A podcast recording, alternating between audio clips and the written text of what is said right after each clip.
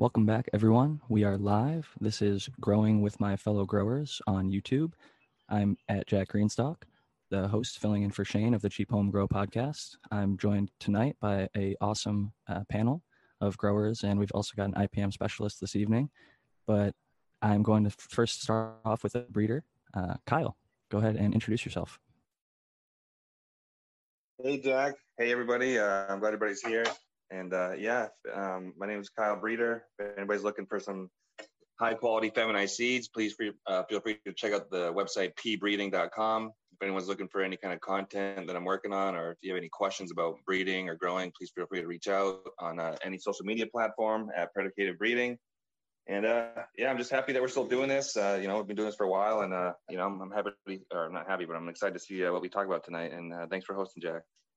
Always happy to fill in as the host. I enjoy the conversation and um, always enjoy the live chat, which I'll remind everybody who is here already.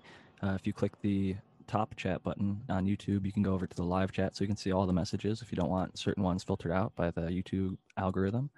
Uh, next up, I'm going to pass it over to our I P M specialist, Matthew Gates. Yeah, hey everyone, this is Matthew Gates. I uh, am an integrated pest management specialist, that is true. And if you want to find content about pests and diseases and uh, mitigating them, you can check out my Instagram at SyncAngel or my YouTube channel, Zenthanol. And I have two videos that are in production right now. The August twenty twenty uh, I P M F A Q video. I'm working on that right now. So all the comments and questions and things that people sent me, I am putting into the video right now. I was actually just editing it.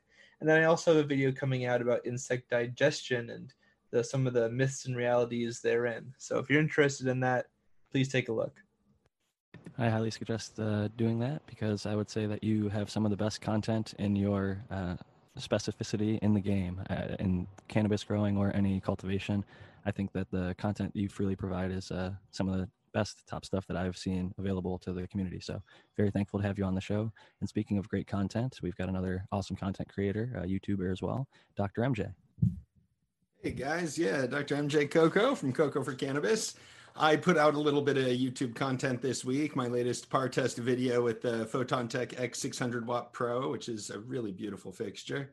Um, and we have a cool, we just announced we have a Photontech prize. We're going to give away one of the four sixty-five watt Photontech lights in the Plant Training Grow Challenge in October. Um, this is like, you know, we're running out of good time to sign up for the Plant Training Grow Challenge, everybody. So get in on this and uh, let's grow together. Doctor M J Coco, I'm excited well, to be here, guys. Thank you for joining us, Doc. We have a, a new listener this evening, Spider Man, who was invited by Smot Poker, who says, hello to everyone on the podcast. I was invited here as a new member of the Coco for Cannabis site. So thank you, Doc, and thank you to Spider Man in the chat, spelled like Spider uh, Farmer or Spider, like the fluent spider, uh, light, yeah. S P Y D R. But uh, shout out to them. And next up, we have uh, Noah the Grower. How you doing over there? I'm doing great. How's it going, everybody? Uh, yeah, I'm Noah the, the Grower from Instagram with two E's. I've been doing this for a while, and if anybody uh, is curious what I'm doing, you're more than welcome to stop on my page. And uh, happy to be with you. How are you doing, Jack? I'm doing well. I'm uh, very thankful. I was telling some of the other guys, my dad was able to visit me uh, this week. Uh, safely. We had a meal together and always enjoy that. Don't get to see him too often. So that was a good time, but always happy to see you as well, Noah. Thank you again for joining us this week. Uh, Noah grows some fire. If you haven't already followed him on Instagram, make sure to go check it out. I've seen some of his recent posts and they're looking uh, as frosty and colorful and beautiful as ever. So great work over there, Noah. Next up, we have uh, the American one. Hey, Jack and panel and everyone in chat. It's good to be here. Um, I'm the American one on YouTube and the American one with Akeems on I G. You can find me pretty easy. I hope everyone's good. And uh, yeah, I'm looking forward to tonight. Thank you for joining us. And uh, tonight, like many nights, I actually have not come up with a specific topic. So if anybody does have one in mind that they'd like to throw out, whether you're on the panel or within the chat, we'd be more than happy to sort of have a free-flowing discussion. Mostly uh, cheap home grow and cannabis related, but if you have something that's on your mind, just in general, whether it's a uh, community or or whatever, we'd be happy to talk about it. And uh, that goes for the panel members as well. So I'll just open it up to anybody who might have some uh, ideas for this evening. I kind of have a question. Um, have you guys seen the posts about the D E A going into C B D extracting facilities and busting them for the leftover T H C parts? Is that a true story? I haven't heard of it, but I wouldn't uh, put it past the D E A. Unfortunately, they've uh, got a long history of over enforcement and uh, being highly critical of the regulations. And if they can get you on any little thing, they're more than happy to do so. So anybody out there who's in those extraction facilities, I'd say be careful. Noah, uh, did you have something to add? Yeah, yeah, I've I've heard I heard all about this. Well, I mean, not all about, but I heard about good, this, good. And I heard it has something to do with uh, the concentration uh, being over the legal amount of zero point three percent T H C. So they are nitpicking, but I mean, it is a technical issue. So, but yeah, that's what I heard. There was some misunderstanding with the Farm Bill because a lot of people misinterpreted that if T H C was de- derived from hemp, if it was zero point three percent T H C initially, as long as it was on the plant at that level, if they extracted it out, they thought then, okay, well, it came from a hemp plant. Now I can concentrate it into whatever level I thought. So some facilities may have been getting in trouble for that because I do know that I heard people claiming, oh, well, this came from hemp, so I can sell it in all fifty states, which is not the case. Um, if you read the bill closely, zero point three percent T H C is the limit for hemp-related products. And that's whether it's on the plant or whether it's a, and many things actually, like the F D A doesn't even allow consumable hemp products yet, to my knowledge. So if it's like an edible hemp, it's actually not meant to be used. I think only topicals and um, tinctures and other things like that have been, and the tinctures are meant to be used topically, They're, even though people mostly use them orally. Yeah, well, what I was kind of understanding from the article I read is these, like, you know how you get C B D distillate? So that's just straight up C B D. So when they separate it, they do the separation, they have C B D, and then they have a portion of T H C that is concentrated. And that's what the, I understood that they were trying to bust them for, but I, I'm not totally, you know, privy to the inside stories. That's, yeah, sort of what I was kind of alluding to. Um, many of them, I think that C B D, because it's been uh, descheduled because of Epidiolex being legalized, they had to kind of act quickly. Um, and make C B D legal in all fifty states to have that be F D A-approved medication. But with that, the T H C is still regulated. But the other thing is there's like analogs that are not regulated yet, like Delta eight T H C versus Delta nine or Delta ten. And there's T H C V, which I do not believe is uh, federally a Schedule one drug. But what they get you on is it comes from cannabis, which is considered part of the Schedule one. And um, in, in that, they can come down with regulation and enforcement. And so, like I said, just be very careful. Make sure if you're doing something like that at scale, I would recommend having good attorneys and uh, being very familiar with your state and the federal law. And then at least being able to highlight the parts and say, like, this is our argument for why we claim that we're able to do what we're doing.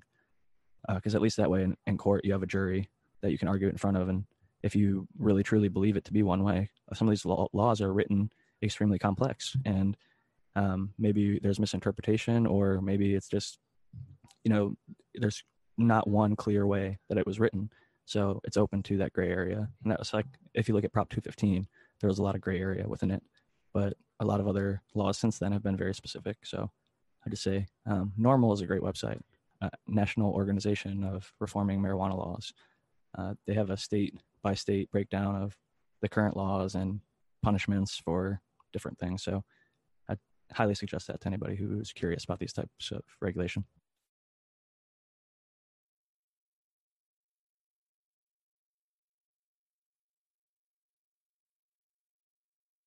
On the other hemp side of thing, I was just um, speaking with somebody on the panel. I can't remember who actually, but I was talking about maybe um, if they they aren't on the panel, but shout out to Medically Fit. They sent me a link to uh, Cornell University. They had a hemp day where they had like a bunch of different uh, research field trials where they had PhD students and horticulturalists and uh, people like that come on and share their results and ongoing studies that they're doing with hemp, which I found to be pretty interesting. And I was curious if anybody on the panel, um, seeing as most of the T H C and uh, high cannabinoid cannabis is extremely hard to get a license for, like in California, I know it's multiple millions of dollars to be able to afford a facility, get the city permit, get the state permit, and go through all of that.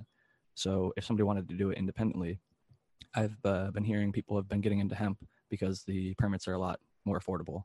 And uh, the C D F A here in California actually works with you a lot more uh, with hemp than they do the B C C with cannabis. So I was curious, does anybody um, have experience growing hemp or any interest in getting into hemp in the future? Uh, Doc, I know you have a sort of field agriculture experience and background a bit. Do yeah. You any interest yeah. in that? It just strikes me as a totally different thing. I mean, I would approach that like the decision to to get into farming soybeans or corn or sort of any other crop like that. Um, I think the the cultivating cannabis, especially on sort of the craft scale, is a really different kind of activity than field agriculture. Um, and certainly I, I approach the two of them really differently in, in kind of practices, how I think about it and all of that. Um, and I really like the, the craft aspect of sort of the, the small scale grow, where you can put a lot of time and attention into each plant and um, really focus on developing like the high quality um, final product, which is just, it's just a different style if you're thinking about field agriculture for hemp. Um, I agree that there's an interesting market that's opening up there, but I think the people that will be able to sort of take advantage of that are the people that are already positioned as sort of field farmers. Um, yeah, it's interesting. Um, the one person I know who's doing like what I would consider to be quality cannabis on field grown would be uh, Breeder Steve down in Colombia. He's doing like giant aquaponic uh, tanks that feed field grown cannabis, and he's just bred the cultivars to be successful even without a greenhouse or any sort of uh, acclimation. But their climate is very specific down there. They get that sort of twelve twelve all year round. It's very yeah. equatorial, insane sun. He said everything finishes two weeks Uh, quicker down there for him. So he's actually able to get stuff outdoor that's comparable to what his best stuff was indoor in Canada. Yeah. And uh, so it's very interesting where it's being grown. But on the hemp side of things, I'm interested in the terpene research. If you look into like Oregon C B D, they have a C- high C B G cultivars now that are coming out. People are looking into C B N, which is a really sedative um, cannabinoid, which is also not regulated um, the same way that T H C is. So I'm just really interested in all the opportunities that are that are available. The one thing I will say is it seems to me like most hemp um, historically was fiber hemp. Yes. And it wasn't super rich in cannabinoids or terpenes. So when we're going into these breeding projects, we're taking the best stuff from the pho- usually photoperiod um, cannabis that's high terpene and high cannabinoid, and we're breeding that into the hemp and then making these new hemp cultivars that are technically hemp. They're like below zero point three, but they look nothing like the hemp of old. They're not growing these long, uh, stocky plants. They're not planted the same way. They actually look almost yeah like- and and that's really why I think when we talked about this before, when we got into thinking about what hemp is, I mean, I think there's a difference between that field grown hemp for fiber and these high C B D strains that essentially look just like, you know, the the high T H C cannabis plants, um, but are just lower in T H C and higher in C B D. Um, I think I, I'm comfortable with calling those like, you know, medical plants or something, but they're different than hemp. And I think that it's only because of the legal regime and, and sort of separating the, the cannabis plants that have more or less than a certain degree or certain percentage of T H C. Um, but when you look at them in terms of what they're used for, in terms of sort of how they are morphologically and, and all of these things, there's really large differences. Um, and so I think amongst those plants that are all being called hemp, we have at least three really big divisions. You have the fiber plants, you have the seed plants, and then you have the flower plants, which are like the high C B D flower plants that are low in T H C. Um, and I, I think they're all interesting crops.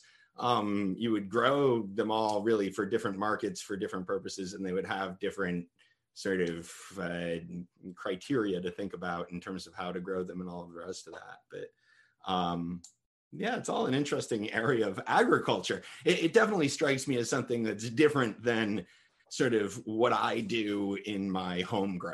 Yeah, yeah the uh, Cornell thing that I was talking about, the hemp day, one of the things they're talking about is how many seeds they plant per square foot. And I was like, oh yeah, this is definitely different than like cannabis growing for, for like what we're growing, uh, yeah. the high terpene, high cannabinoid cannabis, because they're planting like twenty-five seeds in a square foot and just letting them all germinate up. And that was for like, I think they were calling it grain grain crops of hemp where they were letting it go to seed. Yeah. And then there was the fiber crops where they're growing it just for the stalks. And right. There's slight differences, but still much, much higher plant density. Well, um, you just choose different strains for those two purposes, right? The strain that is going to produce the best seeds isn't necessarily the strain that's going to produce the best um, fiber. But yeah, you would grow them under the conditions that would maximize the production of that aspect of the plant that you wanted, uh, be it seeds, be it stalks, be it flower.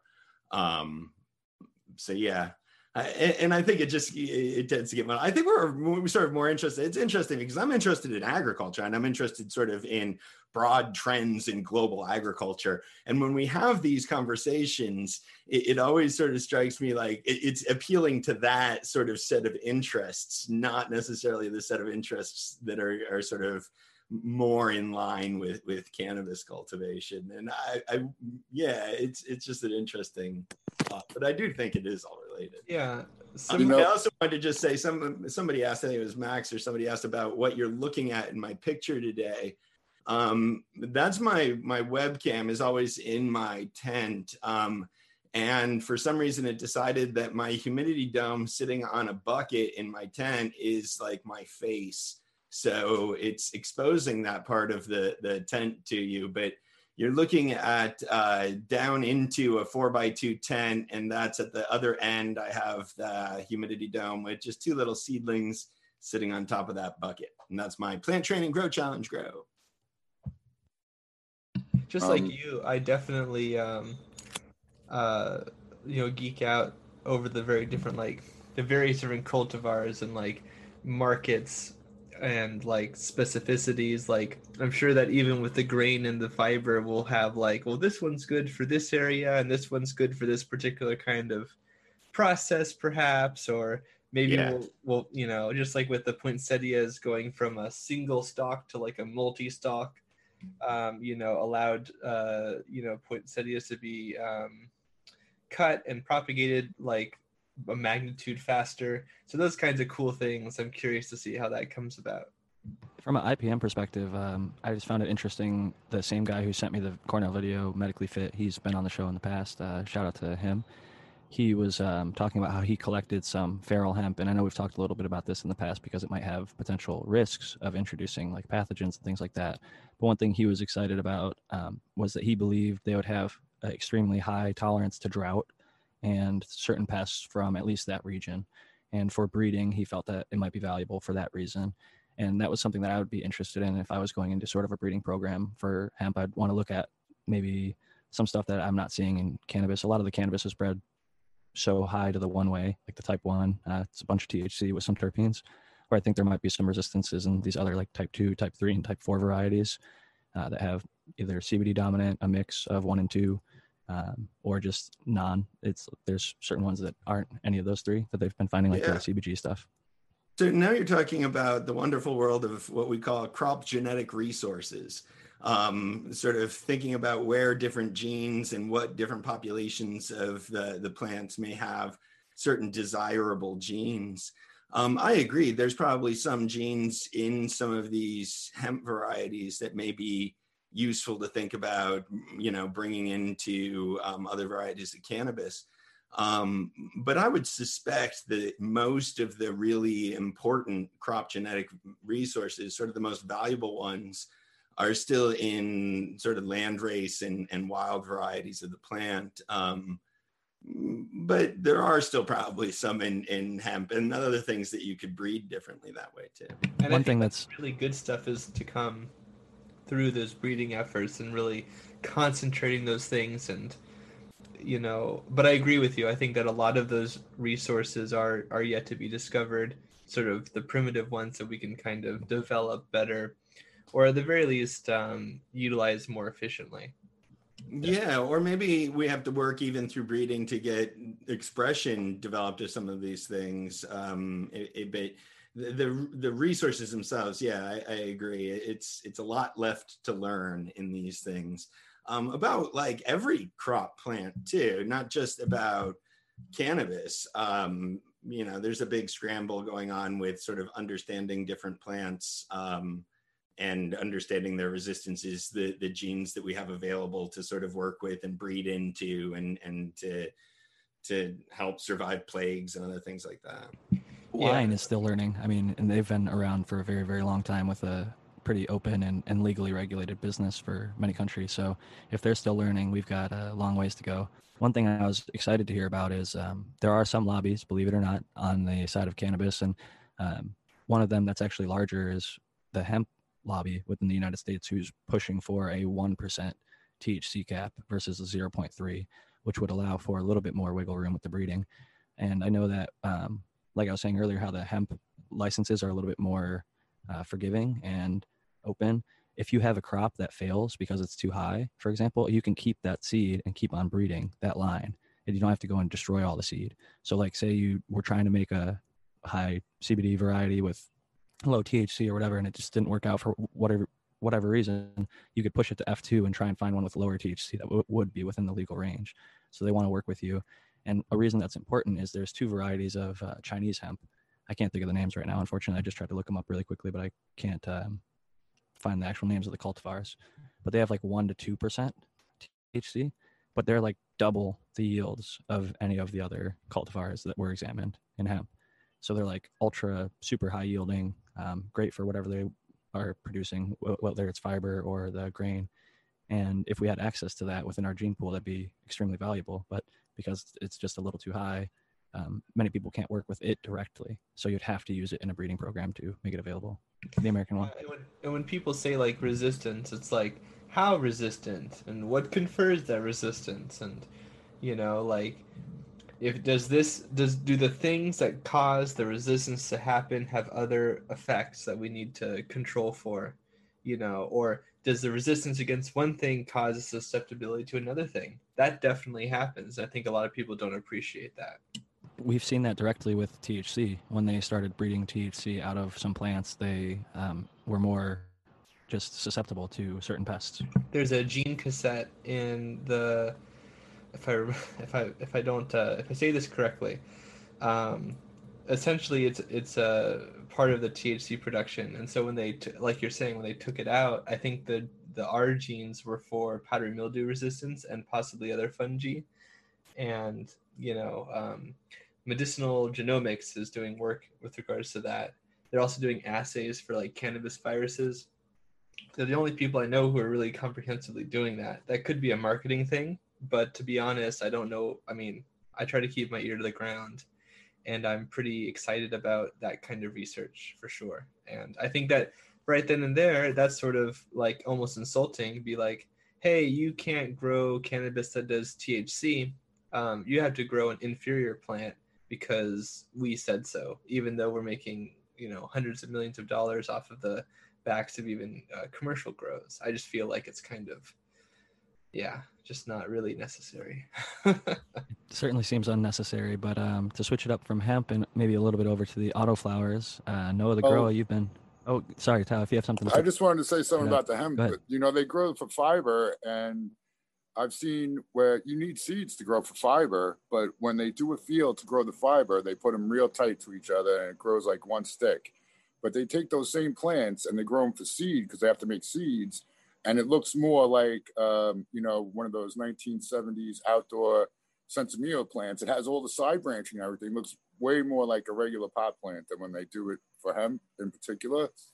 And um, I also was going to say that, you know, Canada, even Canada had a hemp, um, had hemp going well before they legalized the um, recreational use. They had a hemp uh, industry, and, and other countries had hemp industries for a long time. There, one issue I would say with that is that their certified seeds are actually only good if you're in Canada or in certain uh, areas of the world, because the further south you go, closer to the equator, the higher amounts of T H C many of those varieties start to produce. Uh, that was an yeah. issue with Oregon um, selling seeds to like people in Colorado, for example. They might be fine in Oregon, but in Colorado they might test hot, or in Florida or some of these other uh, states that get a little bit more intense sunlight and U V and things like that. So it's certainly interesting, but I wanted to um, switch it up a little bit because I know Noah the Grower has been quite quiet over there, and I want to give everybody a chance to jump in a little bit. And I was uh, remembering that he's recently been thinking about or uh, has already gotten into the autoflower side of things. And I know you're kicking it off with some Mandalorian genetics. Have you actually got to uh, pop those yet, or is it something that you're still planning on doing? No, yeah. Uh, so he, uh, Full Duplex gave me some. Uh, shout out to Full Duplex, gave me some uh, some testers, and I started them all like outside uh, in probably like June. I haven't marked on the plot, but I think it's like June nineteenth, and they're probably about two and a half feet big, starting to get some pretty big buds. I got uh, some Anvil and some Alf, and uh, you know, it was it, it was my first time doing it, and it's it's exciting. And uh, I've already been in talks with them. I've already gotten some more, and I'm gonna I'm gonna try some more next year. I'm excited to do it, and I think uh, growing autoflowers outside is it's a lot of fun, and I'm excited to do it. And yeah, earlier on the conversation there about the hemp, I don't have any experience, so I was just kind of pay attention to you guys and listen and all that. You know, interesting stuff. You know, I'm always trying to learn new stuff, so. It's certainly interesting to me because I also don't have a ton of firsthand experience. I follow a lot of people who do it, and I'm interested in the research behind it. But I figure if I ever, um, for whatever reason, am not able to get into the cannabis industry on the T H C side of things, which is where I actually prefer, like Doc was kind of referring to, is sort of like more horticulture, small scale craft, um, and T H C and high terpene cannabis, things like that. But if that's not an option, a lot of people underestimate how similar the cannabis plant is to the hemp plant, especially when you're looking at hemp as just being zero point three percent below uh, T H C, because those C B D plants that we were talking about earlier, like Humboldt Seeds has a variety called the Kush Hemp E one, and it looks like Bubba Kush. It comes out like black leaves, frosty buds, super terpy, and it's grown for smokable flower. And um, you could probably sell it to somebody and have them think that it's high T H C cannabis just by looking at it and smelling it. Unfortunately, that'd be like a one sale and, you know, done for good, because most people that are looking for high T H C are looking for a buzz, and C B D is not going to give you that same effect. Although the terpenes might give you a little bit of an entourage effect and a nice buzz. That's not what uh, many of the people like here that home grow their own medicine are looking for. So it's certainly interesting to see how far it's come. Because it'd be interesting in day, to see the placebo on that, though, wouldn't it? Like, give somebody this frosty, beautiful nug and just see if it gets them high by placebo. Or even just terps. Like um, back in the day, the hemp was actually like fiber hemp. So if some, some kids snuck into a field and they saw the leaves and they're like, oh, this is cannabis, they'd like chop some off, poorly dry it, uh, smoke the leaves, maybe get some buds. They'd smoke so much, never get high, and end up getting a headache. But now this stuff, like uh, they're selling it. And I think some people, unfortunately, spray it with like T H C distillate or sprinkle some keef on there to give it like a little yeah. bit of a buzz. Um, but the bud alone, I haven't tried it myself yet personally, but I've heard people say it like is calming and pain relieving. So I do think that there may be some uh, reasons for it. It was popular out here in California for a little while, like C B D flower was a big thing. And um, it just doesn't personally help my, my medical ailments too much, but I know a lot of people, the delivery service I was working at um, enjoyed it for one reason or another. So it's, it's one of the many, there's hundreds of cannabinoids and hundreds of terpenes. So I think we're sort of just scratching the surface, like I was alluding to earlier. With um, like wine, they're still learning a bunch, and they've got a ton of information, and we're kind of uh, much more novice than them in our research and um, industries. But uh, Kyle, speaking of breeding, I know uh, we were talking about hemp and autoflowers. Do you have anything going on the autoflower side of things? I know you're getting back going. You've got some new plants and new crosses coming. Uh, is anything going to be on the autoflower side of things? Oh, that's a good question, Jack. Uh, as of right now, the uh, the seed stock I have is, uh, you know, because obviously during that move, once I moved uh, last year it, um, in January, sorry, uh, it changed a lot of things. I had to, uh, as you know, it's like pretty time consuming to basically, it's, with breeding, it's all about setting up. Everything's uh, timed and specific with, uh, you know, how everything works out. And uh, so I'm depleting on seed stock. So my goal right now is obviously to get my photos up. Uh, again, you know, I, I kind of mentioned it last week, but, uh, you know, so I have some new phenos, and basically what my goal is to kind of like hurry up and find my new phenos, basically create a, uh, you know, a big batch of new seed stock for the website, and then kind of dabble into autoflowers. Cause it's a, it's a big, uh, it's a big market that I'm missing out on. And it's not so much the market end, but, but the people that love it, you know? And, uh, so I, I reached out to Full Duplex. I asked if I could breed with some of his stuff. Um, you know, the nine pound hammer and anvil and stuff like that. Uh, I'll probably cross it into some of the Pineapple Express that I have. And I have some autoflowers that I kind of used to play with too, but uh, uh, at the moment, no, but uh, I'm, I'm kind of mad. It wasn't that Pineapple Express auto, you selfed it and then it became a non-auto. So you've got a really st- like stinky pineapple uh, photo, but it may have some autoflower within there. So maybe it'll be easy to breed too. with other autos potentially? Yeah, yeah, I found that really interesting. Yeah, so I selfed it, and uh, it, it it didn't flower by itself, so I, I was kind of weirded out by that. But um, yeah, I mean that strain is uh, that's my favorite strain. So anybody's, uh, you know, I don't know too much about ba uh, Barney's Farm and uh, maybe some of the other gear that they have, but Pineapple Express for an autoflower is like to me heaven on earth, man. Just the the yield, the the terps, uh, the structure. Every single one I ever popped was vigorous. Uh, I'm just in love with that plant. So yeah, I mean, uh, anybody's looking for some decent autos, I would definitely head that route. But uh, yeah, I plan on reopening that pack, or not pack, but, uh, you know, some of that stock that I have, and, uh, you know, hoping to do some of that maybe with some of Full Duplex's gear. Um, so we'll see.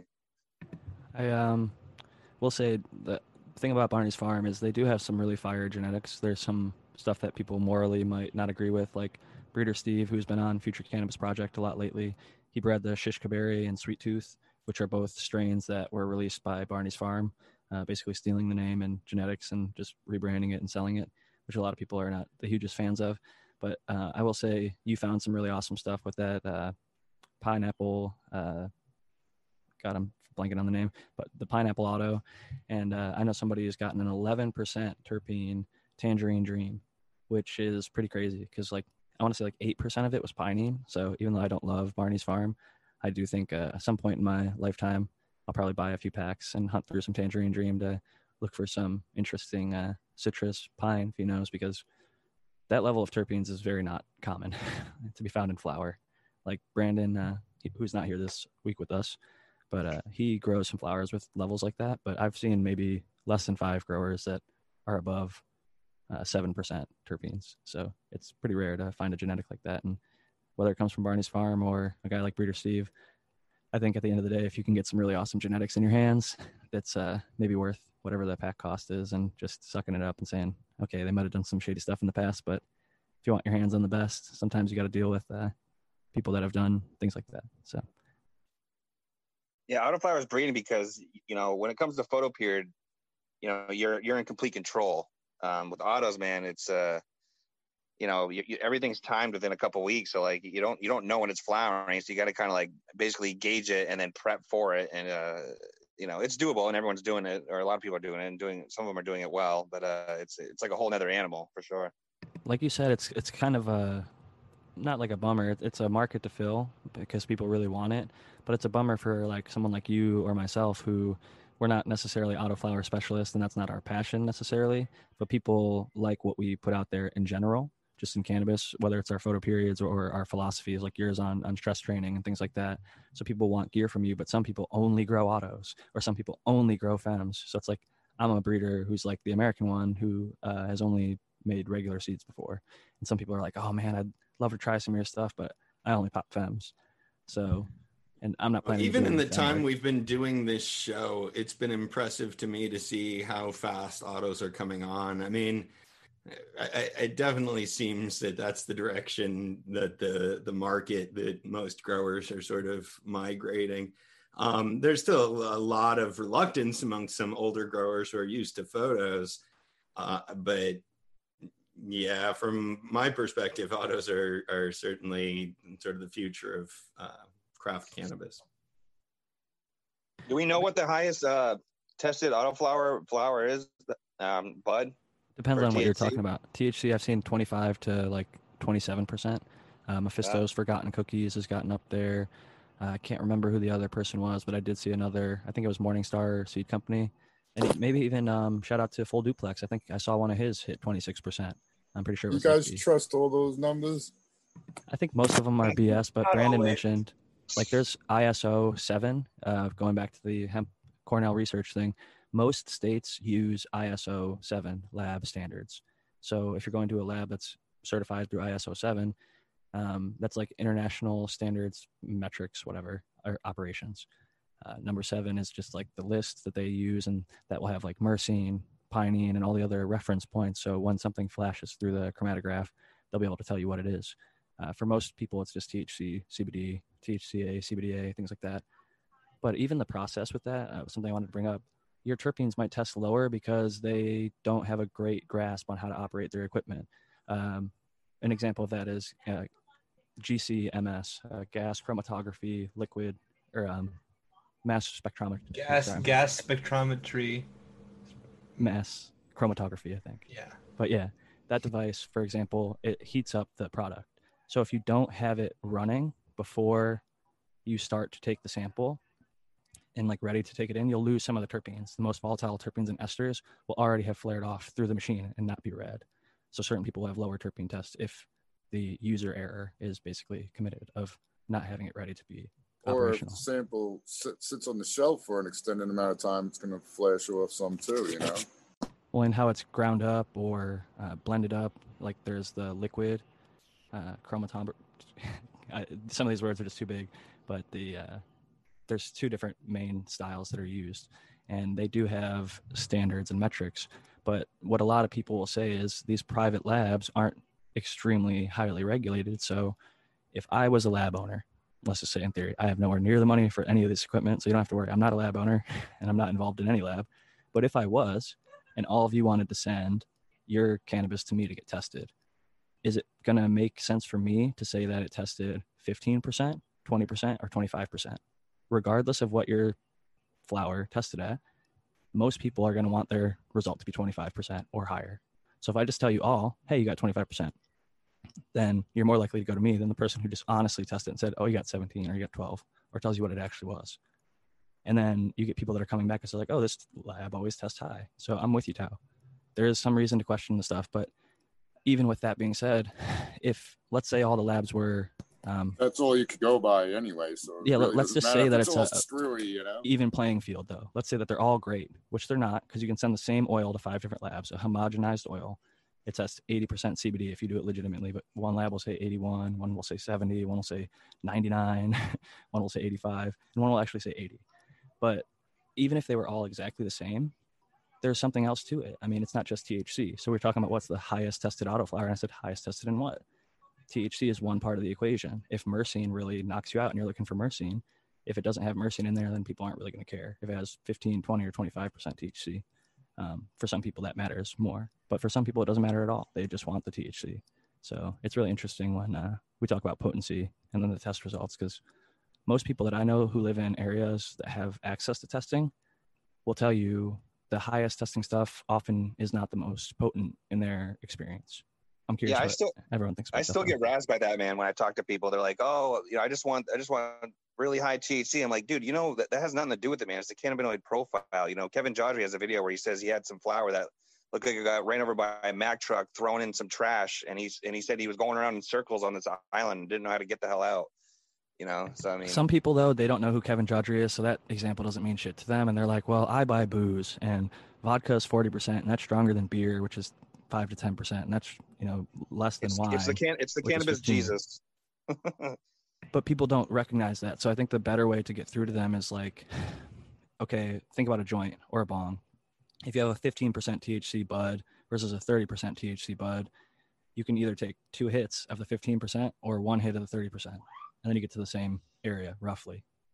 And so that might help some people get over that just buying based on the potency. And then you could also say like, well, no one's really drinking moonshine. Not many people are, at least. Most people prefer like wine or beer or something that has a little bit of a flavor to it. And if you explain it to them like that, they might be more likely to getting that cannabis that. Um, well, well I just feel like people testing. only see like, they see like trichomes, but you know, the more ice, the, the higher they get when that has nothing to do with it at all. It's the cannabinoids inside of that flower is what's going to dictate, uh, you know, their effect from it. Uh, well, I will say this. T H C does matter to some people, especially like the lesser initiated user, people who don't use as often. A high T H C number, regardless of the terpenes, T H C sticks around. So like say they let it sit in their bag and get hot in the room, the terpenes are always going to volatilize off for them. So what sticks around is T H C or C B N. So for them to buy that thirty percent T H C makes more sense than twenty or fifteen, because if it's going to sit around and volatilize off all the terpenes, then they want the thing that's going to stick around and give them that effect. T H C is a medicine. It helps a lot of people uh, for a lot of different ailments. It also does provide side effects that people very much enjoy. The high associated with cannabis is often associated with T H C, not T H C alone, but it is a strong component. That's why we've bred towards it for so long. It's not like everyone was misguided. They didn't even have testing. People were just picking the most potent plants, and they happen to have a bunch of T H C with a little bit of cannabinoids as well. But like O G Kush, the true O G Kush, it's like seventeen, eighteen percent, and it'll knock you on your ass. So You know, T H C is just one cannabinoid out of, out of many, isn't that correct? Yeah, there's hundreds, literally hundreds. Right. And same with terpenes. I'm, I'm talking about the vast amount of cannabinoids. People just think it's just, if it's icy, like that's it. There's just so much more involved in the cannabis itself. Yeah, there's icy C B D now at this point. Yeah, we were talking about that earlier, that Kush hemp. You would look at it and it is frosty. Like if you put your flash on that, it looks like a high T H C nug. It looks like a Bubba Kush. So people would look at it and probably get placebo high because they're like, holy shit, it's so frosty. And everybody that I know who says that usually just assumes it's good, strong, potent stuff. Smoke it up and they'll be happy and good to go. But um, people that I think are not as mentally sold on it would have the experience of like, well, C B D doesn't get you the same type of high or same type of feeling as I want uh, to um, I want to just interject here. This person in the chat, Shredder zero nine one one, says, um, I'm guessing distillers spend more on wood barrels than they do making the grain alcohol for the flavors. And I thought that was a really interesting comment to make. Do you guys agree it's kind of insightful in that way? It's true they spend a lot of money on just flavor alone in that way. For yeah, particular effect. Certainly, if you thought about the entire aging process too, right? And sort of the opportunity cost of the aging process, yeah, there's a lot invested there. That's where I'd go to Frenchy Cannoli and give him a little bit of credit, where he kind of compares hashish to wine, because it's one of the only products, at least in cannabis right now, that may actually increase in value after the harvest. Uh, cannabis itself, dry flower, and most concentrates have a fairly limited shelf life. They're getting worse. They're losing their terpenes as they go. The taste is less. Uh, even the T H C can, um, what some people would call it, degrade to C B N, which is a more sedative and maybe not the thing. Some people are actually looking for that, but let's just say that they're not. Um, it's looked at as lesser, and you're you're actually losing percentage over time. So older cannabis is not well, as valuable. How old do you like your cannabis? Even if it's to be frozen exact? And stuff? There's got to be a way to store it where it doesn't lose. It degrades yeah, slower. I mean, I want to just step in on this and say, yeah. you know, my stuff that's been aged at least a year, so the stuff that I harvested over a year ago, it is like sort of more a special treat for me. I definitely think that there's a, it's different, but I, I, I think that I kind you, of appreciate the quality saying, of it are more. You implying, I, are you implying that perhaps people don't have to eat gourmet ingredients and gourmet foods to get like a reasonably good quality experience? Is that what you're saying? No, that's not what anybody's saying, I don't think. As like metaphorically though. Sorry. No, I'm actually saying I think it gets better through time to a point, and then I think it starts to probably get worse unless you're really being careful with how you preserve it. I and I guess I should clarify, the from the home grow perspective, you can keep stuff and cure it, and it may get better with age depending on strain, depending on preference. But if you look at stuff in like the legal market here in California. Yeah, no, exactly. But again, I'm month, not really thinking about the legal market. I'm thinking it, about it my jars. And all that. So it, it just, um, from that perspective, the consumer is who I was sort of thinking about from this end of, um, you know, like what is the best time to consume it? We all might have a different answer on that, even for the same plant harvested the same day. But um, yeah, I have a different answer myself. I, I'm not, I'm not one that wants a, a year old weed. I, I actually want it within the first six weeks. So uh, yeah, no, I, I'm, I'm on the other side of the coin of that myself. You would oh, like the herbs wow. now. I often don't even start smoking weed in, in the first six weeks. Like I won't even open the jars during that period. Yeah, I like a little bit past six weeks myself. Within I just tried the herbs now. Three month mark is pretty good. I don't know if you have heard of the My Herbs Now device, but I used to wait at least two weeks for the stuff to be dried, and then I'd have a jar cure for like usually about a month to two months is where I liked it. But some stuff I find to be better at like six months or a year. It was more rare that it would be better after the time for me personally. Yeah. But the combination of using the Herbs Now device and then my Curador, which keeps the uh, bud at sixty degrees Fahrenheit and sixty percent humidity after it's dried, the Herbs Now kind of looks like a, for those who don't know, it kind of looks like a food dehydrator, but it runs at a much lower temperature and it won't dehydrate food. And it dries your buds in like four days to five days versus two weeks. And um, what I found is this was, at least for me, the first time that I've had such the live plant smell still on the buds when they're in the jar. It was like a lot more similar. Sometimes it changes as it cures, but this was a lot more similar, and that was something that I um, really enjoyed. And it was the earliest I've had bud after a harvest and actually been able to smoke it without coughing a lot, because normally there's so much moisture left in the bud that it just has to be cured out. But um but once it's dry, I think well, my stuff that I personally grow, it tastes awesome as soon as it's properly dried. some of it gets better, but some of it changes. And uh, definitely certain strains have gotten way better. That grass smell I had on a couple sativas that I grew out. And uh, I, yeah, because it wasn't tasting that good. It was in the jar for a long time. But then I went back, and when I opened it up, I was like, wow, it really did make it better. So I totally believe certain strains are more benef- benefited by the time, you know? I've noticed that with some sativas, too. They have that, like, hair, grassy smell earlier in the cure, but as the chlorophyll and other V O Cs gas off, and you get the remaining, like, heavier, I think they're sesquiterpenes that stick around, it can actually open up and be a much more enjoyable bud. But what I wanted to make as a more general point was Frenchie brought up that hash, um, unlike anything that we were just talking about with flower, it creates a whole new chemical, hashishine, which is a combination of terpenes that is brought out through age, through heat and pressure. So when you do something like making a temple ball, where you take like a, basically you're doing a water sift hash, which you're screening out uh, the resin in water and ice. And then when you dry that, um, you flake it up so it dries, and you take a boiling, basically, water bottle, and you roll it over the hash to make it come into one big glob, and you roll that glob into a ball. And over six months to a year, the cannabinoid content changes, the terpene content changes, but it's not like a, a steep drop. There's actually just like changes. So like it might be sixty percent total cannabinoids, but that composition changes. It gets a different flavor. And um, unless you have actually consumed that style of hashish, I would say definitely recommend it to anybody who hasn't, but it's something that I'm interested in and seeing the market moving forward where we'll have more educated consumers and people that are actually looking for, whether it's long cured flower, and even to the point of um, saying the distillers use barrels to uh, change the flavor. I think that that may be used with, like, not that it's lesser quality, but say you grow a type of cannabis that doesn't have a high cannabinoid or a terpene profile, doesn't have a, a signature smell to it, but it yields amazing and it is really resistant. And then you take that and you dry it in a barn with, instead of barrels, you know, just some sort of wood that adds a smoky smell or flavor or something to it that people find enjoyable for whatever reason.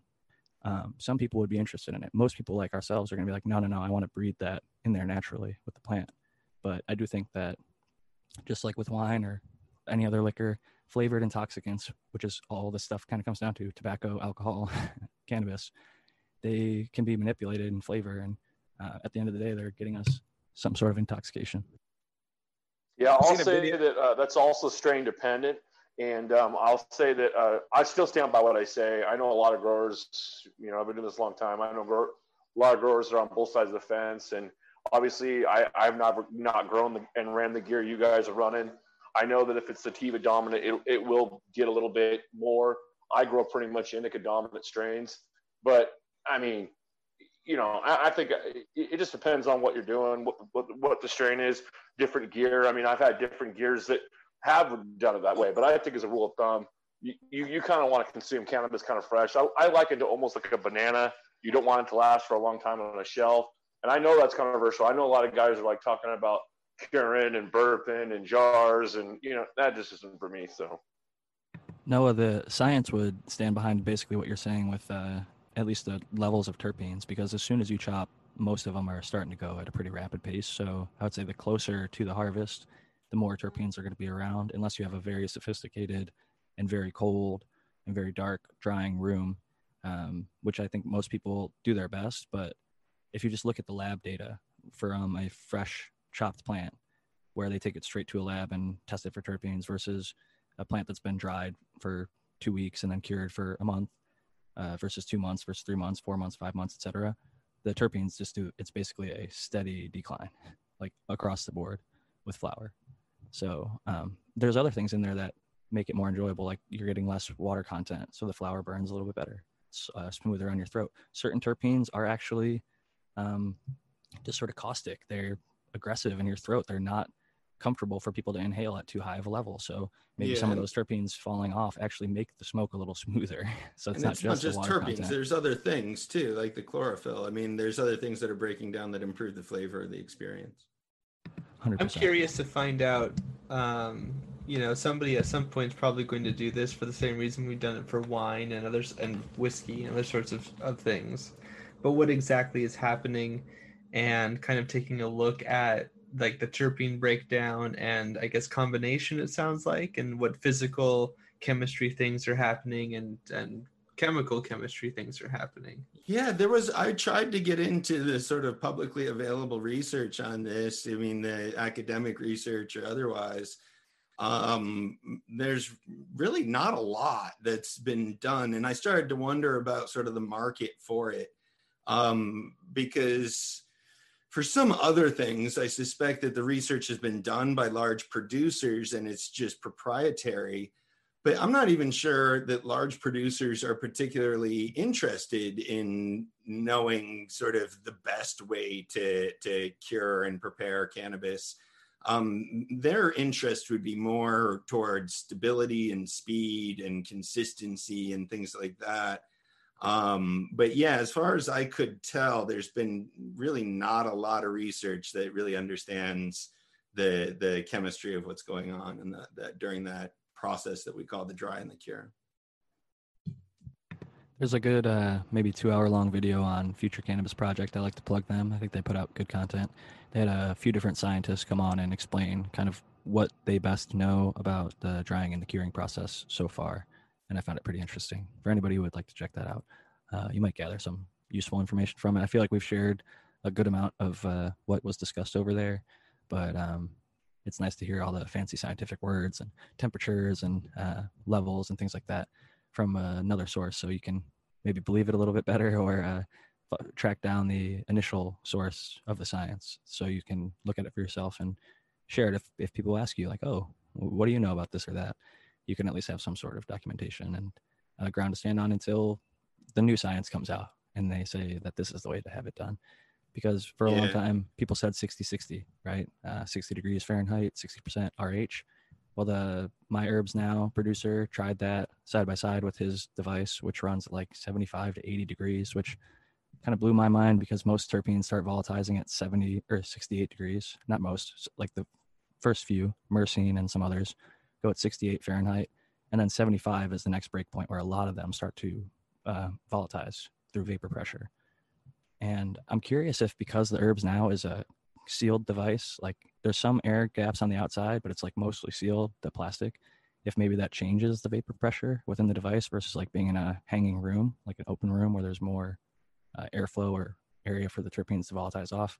I'm curious, but in the side-by-side, I do think that uh, I enjoyed, I didn't get any lab testing done. It's just too expensive and they destroy that part of your harvest. And for me as a medical patient, to throw away, I don't know, half an ounce or something like that just to get some lab results isn't worth it for me. I'd like to do the good old bio assay, which is test it yourself, smoke it, and see which one tastes better and gives you the better effect. So um, I actually wanted to yeah say, I've always felt like I could I could learn more just by smoking that half an ounce, you know, like and, and experiencing it. Chris, I've seen uh, a video by uh, I've seen a video by Rare Dankness. I don't know if you guys uh, have heard of anyone doing this, but they they pump nitrogen into their canisters to help preserve it. Don't do it. Don't do it. Um, the reason to not do it is because as soon as you crack that, um, it preserves the bud really well up until the fact that it's opened, and then the bud goes brown like insanely quick. And um, if it's stored for longer than a certain period of time, personally, there's other stuff like uh, the Curador sells argon gas. I think it's like element number eighteen on the periodic table. It's a little bit heavier than oxygen and nitrogen. So when you spray yeah. it into your jar, it just displaces the oxygen by being heavier than it. And they've done tests that show it's safe uh, to use your cannabis uh, with this. And they've actually got tests for like a full year plus, and they pull out the bud and it keeps its color and it doesn't uh, sort of get that spoilage that is associated with the nitrogen. That was a big thing out here in California. Everyone was doing like the tuna can with the nitrogen. How does the C O two, how would C O two work? Do you know offhand, Jack? It was really bad, yeah. C O two, I think, is, um, I mean, it's c- commonly used as a solvent to extract with. I know people use it for dry ice. Oh, yeah, that wouldn't be good uh, then, no. Shaken, so I, I think it would get it maybe cold and potentially more brittle. And the more brittle and cold cannabis is, the more likely you're going to shake some of those trikes off into that tuna can. Uh, I personally don't love it, um, but a lot of people like them for one reason or another. It does block one hundred percent of the light. They can be um, airtight sealed. But I think glass, um, glass is actually pretty affordable and it's very not bad on the environment. It breaks down to sand. So, I mean, it's like yeah. probably the best option other than maybe like hemp, plastic, or uh, any sort of biodegradable packaging. There's a company out here called like something Ocean, where their pre-roll tubes are like eighteen straws they pulled out of the ocean. So it's at least like upcycled um, plastic versus just general plastic, you know.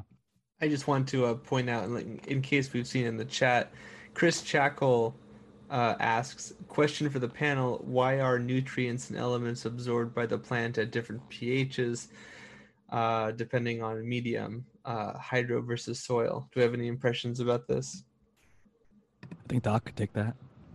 Um, yeah, it has to do with how the nutrients are, are going through cation exchange, or whether they're going through in a cation exchange.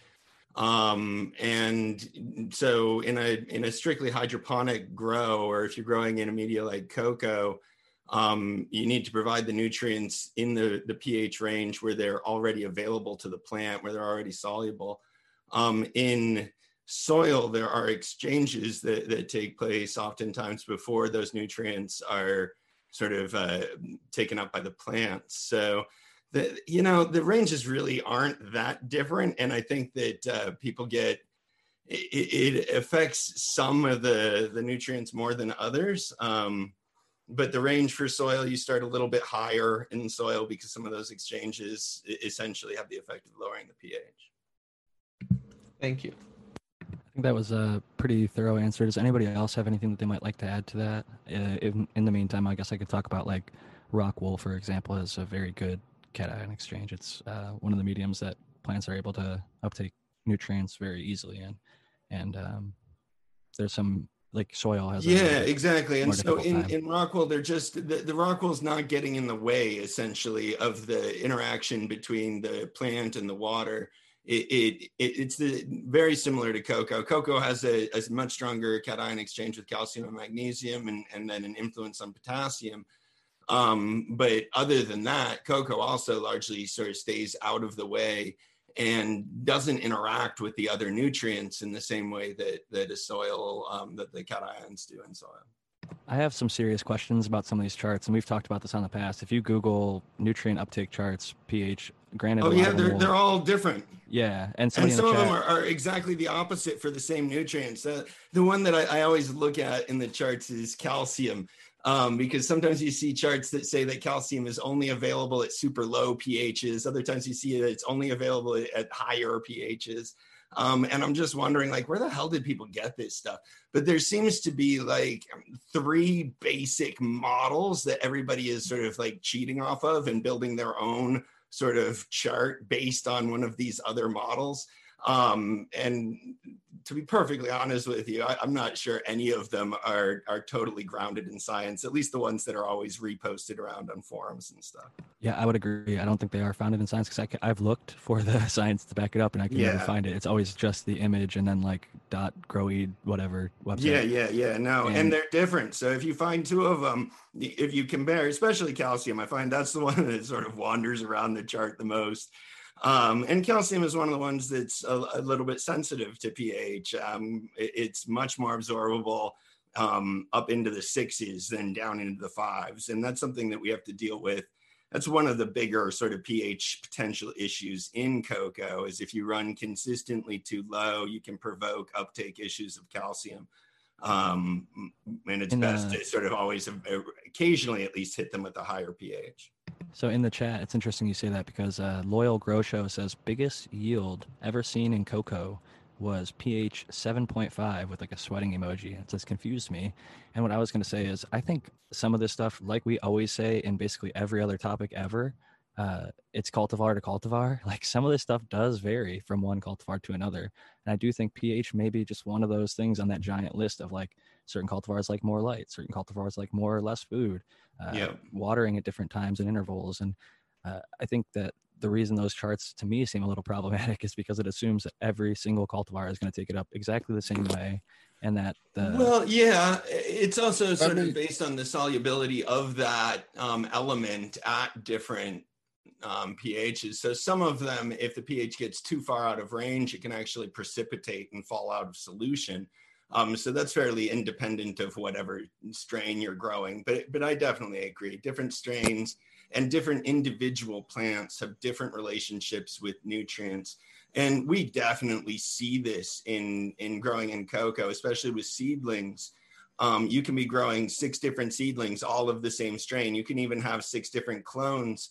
Um, and as they get used to growing in, in the cocoa, they all have different experiences with sort of their, their calcium. Some of them do fine. Others display really minor issues. Others really sort of struggle with that transition. So um, each individual plant can be a little bit different. And that really has to depend on the, the sort of health of the roots and the, the overall health of the plant. I have a question about, has, has soil samples been taken from like landrace areas where, yep, like, let's say Congo has a, a pH of five and India has a pH of seven point five, or has anyone ever known? They've done these studies, but uh, not recently. They've been done throughout history where they look at biology in different soils, um, pHs and things like that, the fertility of different soils, the in correlation to the T H C and C B D produced. I don't know much more than that, and I actually can't reference the study. I do remember seeing it at some point, though. So I know it's yeah, and, and that's so that's going to be different too. The the pH sort of implications are really different depending on how you're fertilizing the plants. And in uh, living soil, like you know, the landrace plants would be growing in, or the wild plants would be growing in. Um, the pretty much everything is different with nutrient uptake in that situation. So it would depend on the entire sort of biosphere that you're working with as well. Smiley's Garden brings up that there's also something uh, known as E H, which has to do with like redox in the soil. I'm not one hundred percent familiar with it, but I do uh, realize that it does have some sort of impact. I also wanted to shout out Run to Your Fate, who says, is it possible to pre-charge hydroton like you would active carbon in a soil garden? So I think they're talking about like biochar. You can just take carbon and inoculate it with good microbes and use that as like a activated uh, carbon source as a good uh, aeration. The benefit of hydroton is basically that it, it's inert. So you're not going to be able to get it to to do much or store much or become inoculated with, with anything. It, it's, it, it's, we use it because it's inert. I think once it's in the soil, though, um, it does have a lot of crevices and like spots for like water and aeration. And I have heard that in, even in super soil mixes, I do know a few people that are using it in super soil mixes. They claim that it's able to form little homes in there. I don't have like uh, microscope data to prove it or not, but I would say at the very worst, it's aeration. And one of the biggest problems in super soils is they tend to get pretty heavy with organic matter.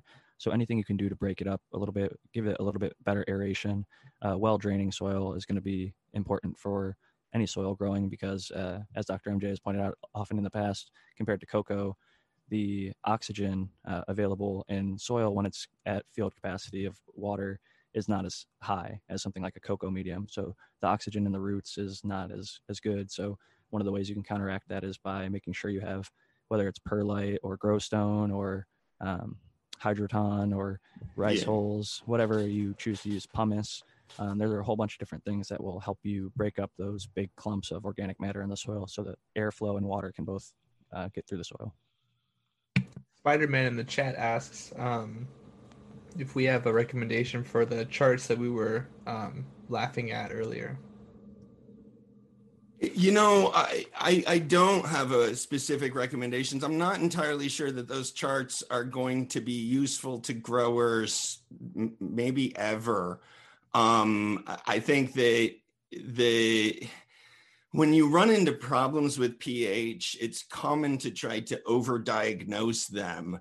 Um, and I think that coming at this, once you've sort of dialed in, you have a nutrient issue and pH is the likely culprit, then you just got to get your inflow back into the appropriate range. Um, it, it's not, I, I'm not even sure it's helpful to know the, the specific sort of um, micro or macronutrient that's causing the, the issue like that. Um, and I don't think you need to, to see that chart in order to establish that pH is the likely culprit.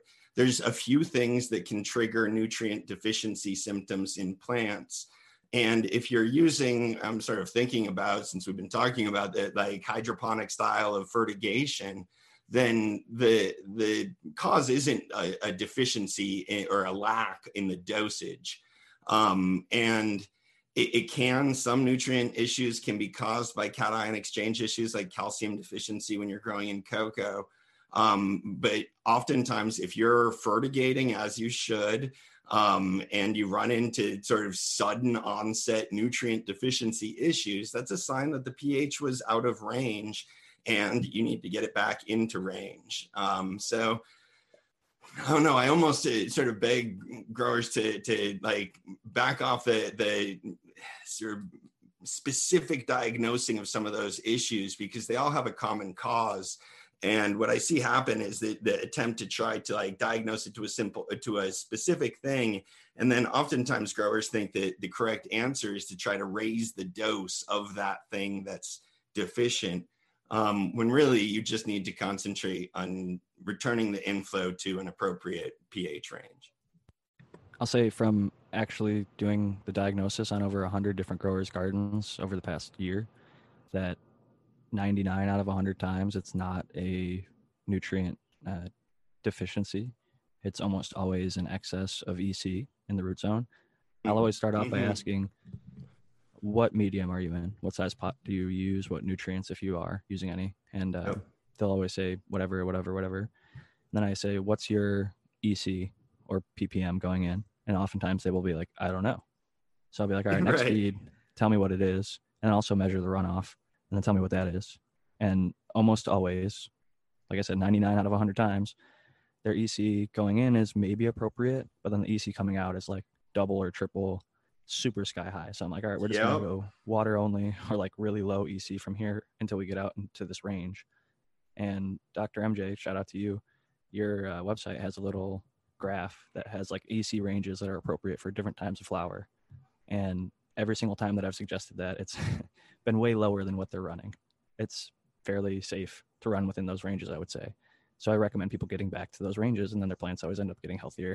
So I'm not like exactly. No, that's exactly the experience I have. Yeah, E C getting getting too high causes a lot of issues that that people try to then diagnose as some particular deficiency, um, and and that's one of the big ones. Absolutely, Jack. And pH often does this too. I, I agree that pH is not even as common as the high E C issues.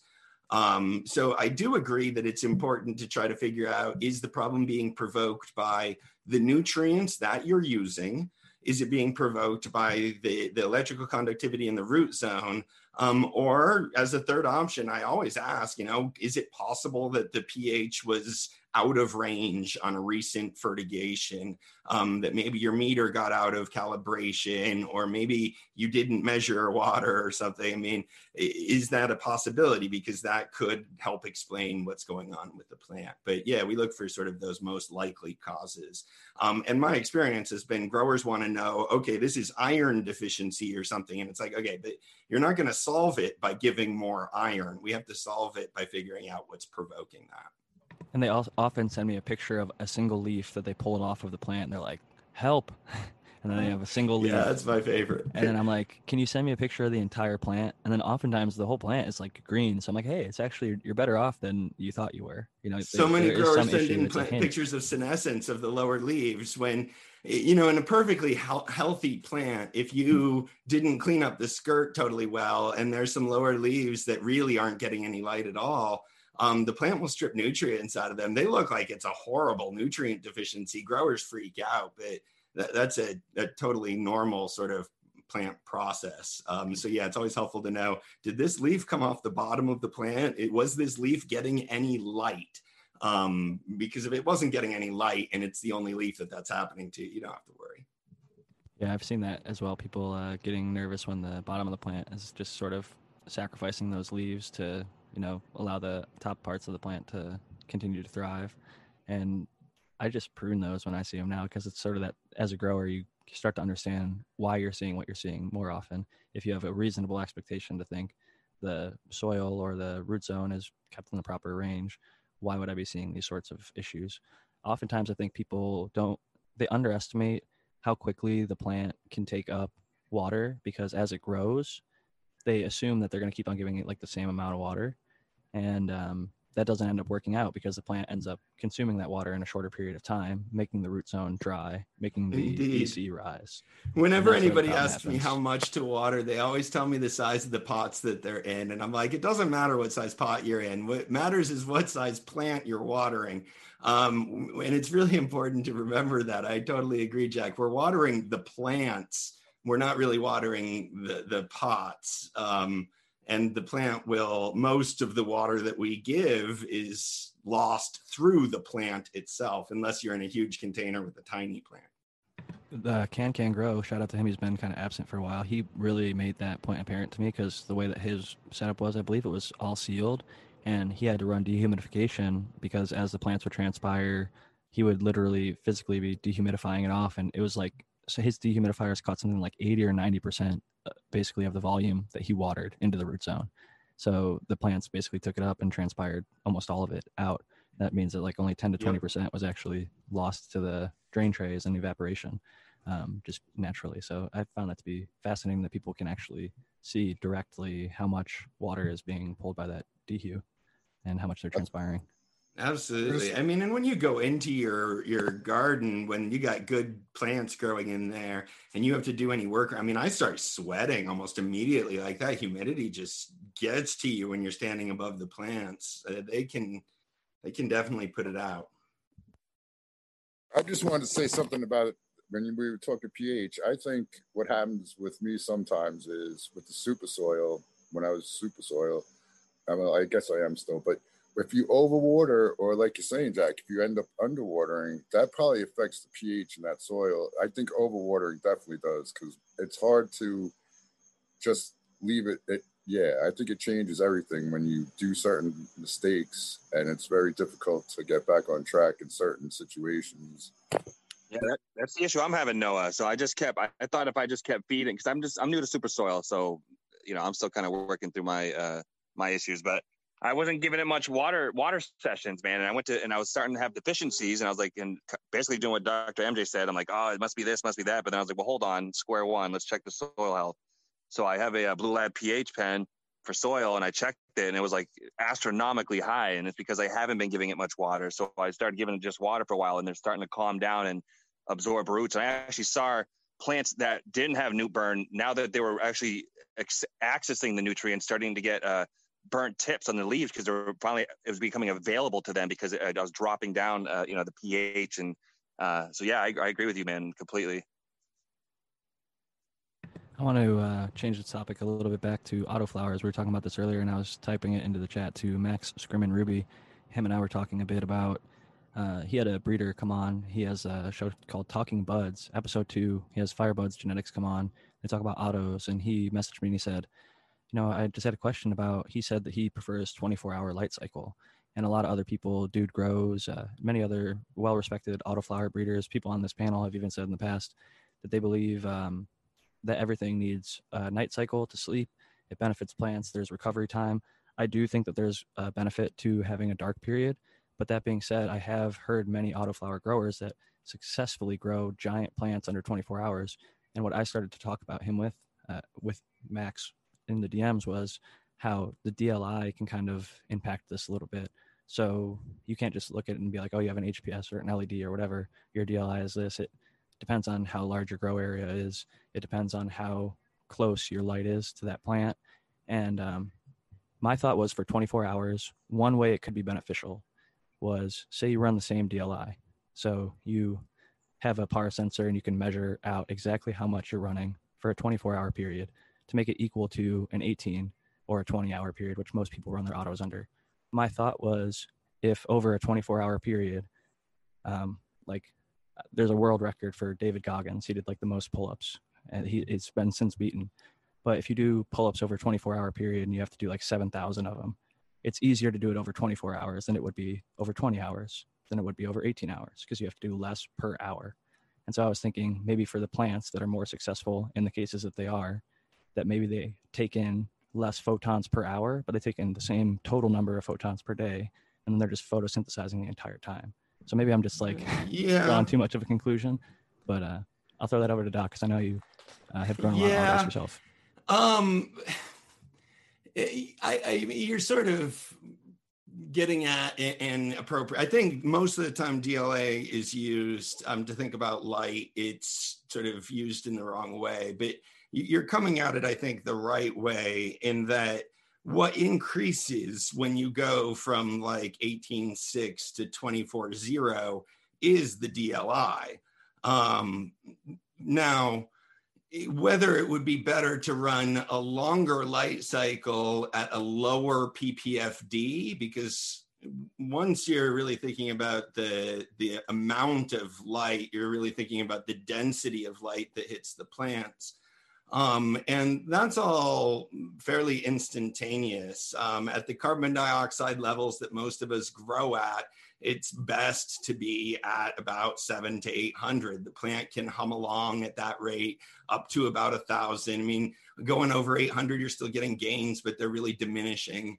Um, and the plant's just sort of humming along at that rate. And the amount of time you can give it that rate determines the, the total quantum yield um, during the twenty-four hour period. Um, so... It's an interesting thought, Jack, whether, you know, it, it depends on what P P F D you would have been starting with. Um, so if you're talking about running it. a plant at, at like one thousand P P F D for eighteen hours versus um, eight hundred P P F D for twenty-four hours, then I, it would be more efficient to run it at that eight hundred um, because you're increasing the number of, of hours and you're not losing much off of the yield um, by going from one thousand to eight hundred. But it would be even better to just keep it at one thousand for the twenty-four hours. Um, so I don't think that thinking about it in terms of total quantum yield is is the difference. It's whether or not you're giving the plant um, sort of the circadian rhythm, whether or not you're giving that plant um, uh, any kind of signal that there's a rhythm. And there may be some things that are secondary to photosynthesis in some strains um, that, that sort of do better if they have that rhythm. But well, the, isn't the there... research is pretty incon- inconclusive. And I agree, people can grow pretty good plants under twenty-four zero. Absolutely. Well, yeah, the one guy I follow on I G, uh, at Savage D W C, he does D W C. He gives, he swears by the twenty-four hours of light, and he has monster plants. But then again, he's giving it the D W C. But there's places in up up north that have twenty-four hours of light some parts of the year. So perhaps that's even part of the yeah, no, and code, they can certainly you know? manage yeah. it. So yeah. the only people, I mean, I run twenty-four, and that's because um, the breeder Dutch Passion claims that they did a pretty large study with um, plants at eighteen point six, twenty-four, and twenty-four point zero, um, and that their strains, their autoflowering strains, did the best at twenty and four, so twenty hours on, four hours off, um, which seems like a good balance to me. Uh, you know, what you're giving up in those four hours in, in quantum yield, I'm not really convinced, but that's one of the, the benefits of running autos in the first place is you have a, you're able to provide a larger um, sort of D L I um, during the flowering period, which allows more photosynthesis, more flower production potentially to take place. Smiley's Garden asks, do plants always uh... have one hundred percent photosynthesis during lights on? And I would probably say no if they hit their max D L I, if there's limiting factors, like if you don't have enough C O two, if the temperature yeah. is too hot, if there's not enough nutrients in the root zone. One of the things I was going to say about the twenty-four hours light on that could be beneficial for people in like very cold weather situations is that keeps your climate extremely consistent. Um, if it is cold during the day and cold during the night, and you're running a light to keep it at a warm time, you're not going to have a super cold drop off.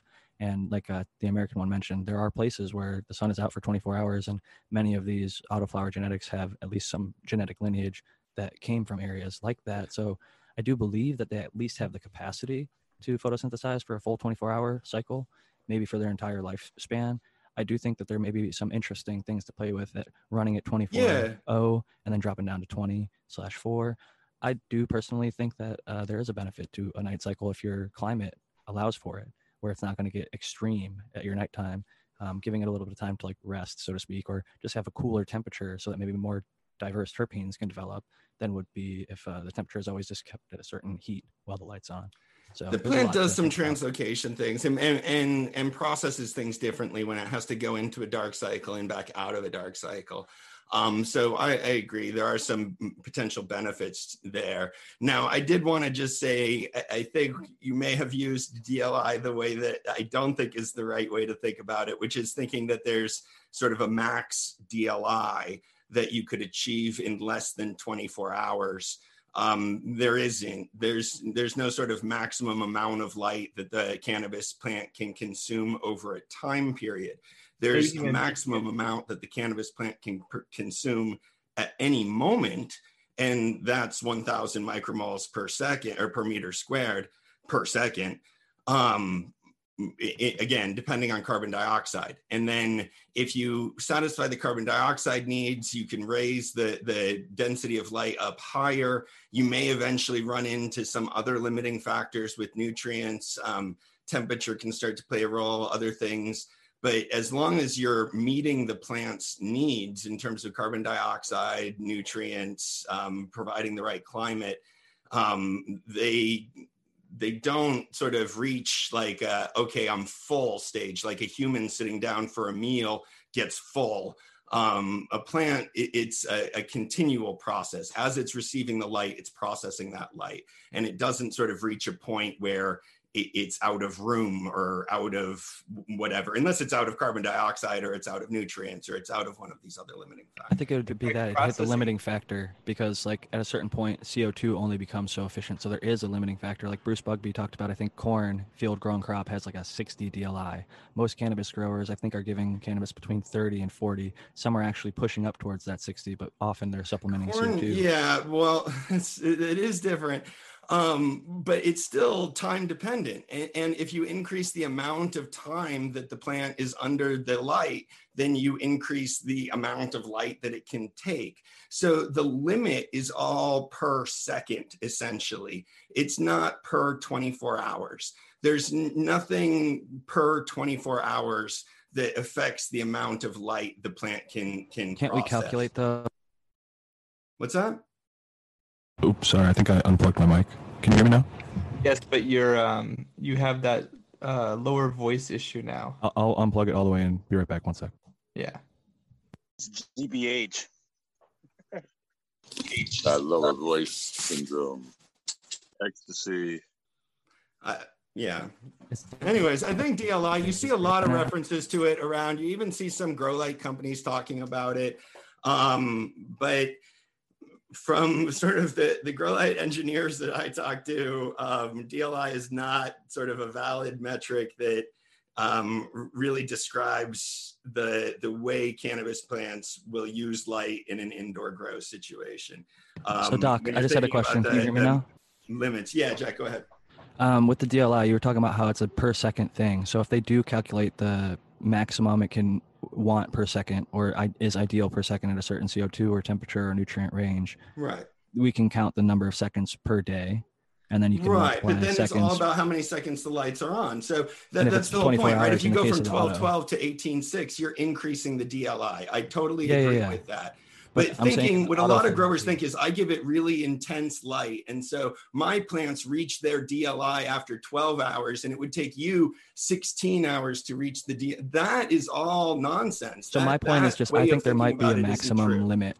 I think there is a, a limit at the, at the end bar. Like if you could somehow get a new light that could provide ten thousand P P F D to the entire plant the entire time, but manage to keep the temperature just right, I don't think the plant would want that much light. For example, it doesn't. No, so about fifteen hundred P P F D is the maximum, even when you start supplementing everything else. Absolutely. You run into biological limits of photosynthesis. But those burn. biological limits on the per second basis are what determine the amount of light plants can use. There's nothing based on the twenty-four hour cycle, which is what D L I really measures, is the amount of light a plant receives during a twenty-four hour cycle. There's no separate twenty-four hour limit to how much light plants can process. If they're exposed to one thousand P P F D for twenty-four hours, they'll use it for twenty-four hours at essentially the same efficiency as they would use it for one hour if they only got it for one hour. So if you go from one hour to twenty-four hours, you're increasing the D L I, but you can never meet a plant's D L I in less than twenty-four hours in cannabis, because it's time dependent. It, it, it is the metric by how much time they're exposed to the light. Yeah, it's just not a, the metric doesn't make sense for that context, it sounds like. Yeah. Yeah, there would have to be some separate limit that said, like, plants can only process, you know, so many micromoles of, of photons over the course of a twenty-four hour period because of something that happens during that twenty-four hour period. Um, but there, it, it just doesn't work like that. The, the processes are, are fairly instantaneous. The plant absorbs carbon dioxide and immediately uses it in photosynthesis as it's absorbing the light. Um, as long as it has access to both of them, it will engage in that. So, so we could see that um, essentially we answered Smiley's question, I think, very well, that essentially if all the other factors are kept ideal, you could give that one hundred, it, the plant can do one hundred percent photosynthesis the entire day. So, so let's say it's fifteen hundred is the ideal number at eight hundred p p m of C O two, which right. I believe is the Chandra et al. Study has found. Yeah. And if you calculate D L I, you could then say, um, the maximum efficient D L I for a day for like an autoflower cannabis plant, if you run fifteen hundred p p f d at right. eight hundred C O two, that there's a number, like you can actually calculate D L I. I, I totally agree. You can calculate that number. And if that's a twenty-four hour day, that would be one number. If you're only running the lights for eighteen hours, it would be a smaller number. Yes. Um, and there's no way you're going to reach that number, Jack, in less than twenty-four hours. It's not like you can that. just give two thousand p p f d for eighteen hours and then have the same effect. See, right, that's the whole the point. That's why it doesn't work. That's like why a lot of growers use light movers, which is just something that, that sort of flies in the face of, of understanding how the physics of this works as well, with the idea being that you could give them like in more dense light, but in shorter bursts as sort of the light moved across the canopy.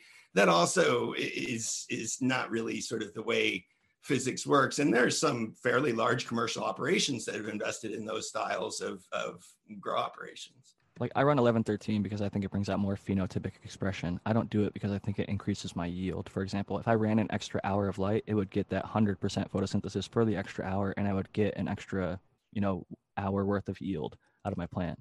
To basically agree with what you were saying with the whole D L I thing, it's not like I could run them harder at eleven hours and then right. Get the exactly. So you're never going to get, and and that's what we've talked about before, where where I, I think um, Spartan was saying, like the leaves drop at the end when they've satisfied the D L I. That kind of understanding about it, I think, is is sort of the the wrong way to think about it in this sense, um, where we, we think, think we can get is? to that limit in a shorter period of time. So what do we think the effect is that causes the leaves to droop at the end of a cycle? Is it a heat that actually stress? Is related to the circadian rhythm of the plants? Um, I can't remember the. I'll ask Doctor Photon again. We were talking about this a few weeks ago. Um, is it like a phytochrome one to phytochrome oh. two switching thing? Yeah, there's a, a particular signal going on inside the plant. There, the plant knows when the dark period is coming, and the plant knows how long the dark period is going to be for. Um, really be. Interesting studies have shown that plants store sort of exactly as much um, resources as they need to get through the dark period that they anticipate. And at the end of the dark period that they anticipate, they're down to less than five percent of their stored energy. Yeah, uh, they can do talk- math, literally. Yeah, it's fascinating. It's always something I keep in mind when I'm extending the darkness. Um, is that this is freaking my little plants out. They're entering like this starvation zone. They're like, where's the light? Ah. Todd, did you have um, something else to add on there? Sorry to cut you off. No, I had kind of a question because I've noticed it too. When I when I was doing twenty-four hours of light for veg, the plants will droop at a, like after a certain amount of time. Now they're drooping. Are they still doing photosynthesis? Is they still functioning and making sugars, or, or are they in time out anyway? And at that point, the light is not really doing much anyway. I think we'd like to assume that it's not photosynthesizing because it looks like it's so stressed out and, and not uh, functioning like it properly would. We all like to think that praying hand leaf is like the optimal, I think.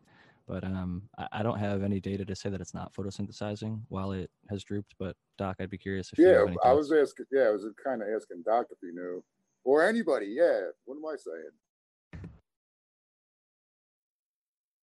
Sorry, sorry, my mic was on mute. What was the question? You're saying if... No, your mic is unplugged. I lied. No, I think you froze. Listen, Doc, so, you know, like, I've noticed twenty-four hours of veg that plants end up do drooping their if, leaves uh, at some point. He runs twenty-four hours, he would notice his plants would droop at a certain point. So at, at that point... Oh, wow, Jack's got the, like, rapid catch-up voice going on now. Sorry, guys. My no, connection's it's not your unstable. Fault. It's the buffering or whatever. Yeah, connection. Sorry about that. Tao was uh, just asking about the whole... Uh, did, did you hear his question about the drooping while the light's on twenty-four hours? And if uh, that happens, do you think it, the plant is still photosynthesizing? Yeah, yeah. So there could be... Drooping can also be a photoprotection response. Um, and if you, oftentimes some plants are exposed to too high of a density of light, and the density that they can tolerate is dependent on like the carbon dioxide that's present, um, potentially the amount of water, or the amount of nutrients, um, other things like that. So if they're getting more light than they can use, that can also cause droop. Um, but if the plant is doing it on a consistent twenty-four hour cycle, that's part of its sort of natural cycle. And the fact that plants have that, that cycle is one of the reasons that Photon and I have to talk about, like, when you go to twenty-four zero, you do sort of um, lose a lot of those rhythms that the plant has during the twenty-four hours. Definitely is a interesting choice, because I know I hate timers, and uh, my timers have screwed me over more than many other grow equipment things ever have. So sometimes in veg, I'm just like, ah, it'll work under twenty-four as long as I have like the light dimmed enough and it's close enough that the plant doesn't stretch, but it's also bright enough that the plant can grow at a decent rate. Um, and I don't tend to notice huge amounts of detrimental effects. And the nice thing is that you can always just, oh, hey, I'm home now. I can pop it open and go and work in there. And in veg, I always sort of feel that way, because there's not like high likelihood of hermaphrodism from a light leak and dark period during veg, in my opinion. But yeah, I don't think there's much of any. Yeah, I think the hormone issues uh, haven't started happening yet. So for those out there that are worried about checking on their plants at the dark period in veg, uh, I wouldn't worry about that at all. I think that I actually often do a lot of my training during that dark period during veg, because if I go into the tent during the lights on period, I, I usually turn the light off, and that costs the plant light during the lights on period. Um, but yeah, I, I often say I don't really respect the darkness during veg, um, but I, I do usually give that give them some. And if I do the training, it'll always be like right when the lights go out. I'll go in there for half an hour or whatever it takes me, and then, you know, zip up the tent. I was going to ask you guys, um, I saw an I G post where uh, the guy's power went out, and it was four hours. I guess the light was on, and after four hours, the kid's like freaked out. He brought his plants outside, and they were having a discussion on where they're going to get bugs. He's going to bring them back in. If I would only, if, if the power went off, power ever went out, for a long period of time, I would give, I wouldn't mind it for being off a full twenty-four hours in flower and then just starting up at the proper time. But what would you guys yep. think is like a safe, uh, scared time? If it goes two or three days, like I wouldn't want it to go more than twenty-four hours. There's other issues, right? There's going to be climate stuff you're going to have to deal with. I mean, it's not just oh, the lights yeah. that go out. Um, oftentimes you have like huge relative humidity issues in, in that kind of a situation. One thing for sure, though, if the power goes out when the lights are supposed to be on, that, that's much better than if the lights come on when they're supposed to be off. Um, screwing with the dark cycle is really where you get yourself into trouble with hermaphrodism much faster than screwing with the lights on cycle. Yeah. Um, yeah. And so I don't think you have to panic if the power goes out for a few hours when the lights are supposed to be on. Um, and you can miss an entire lights on cycle if you needed to. Yeah. But I, I, after that, I'm starting to worry about some other things.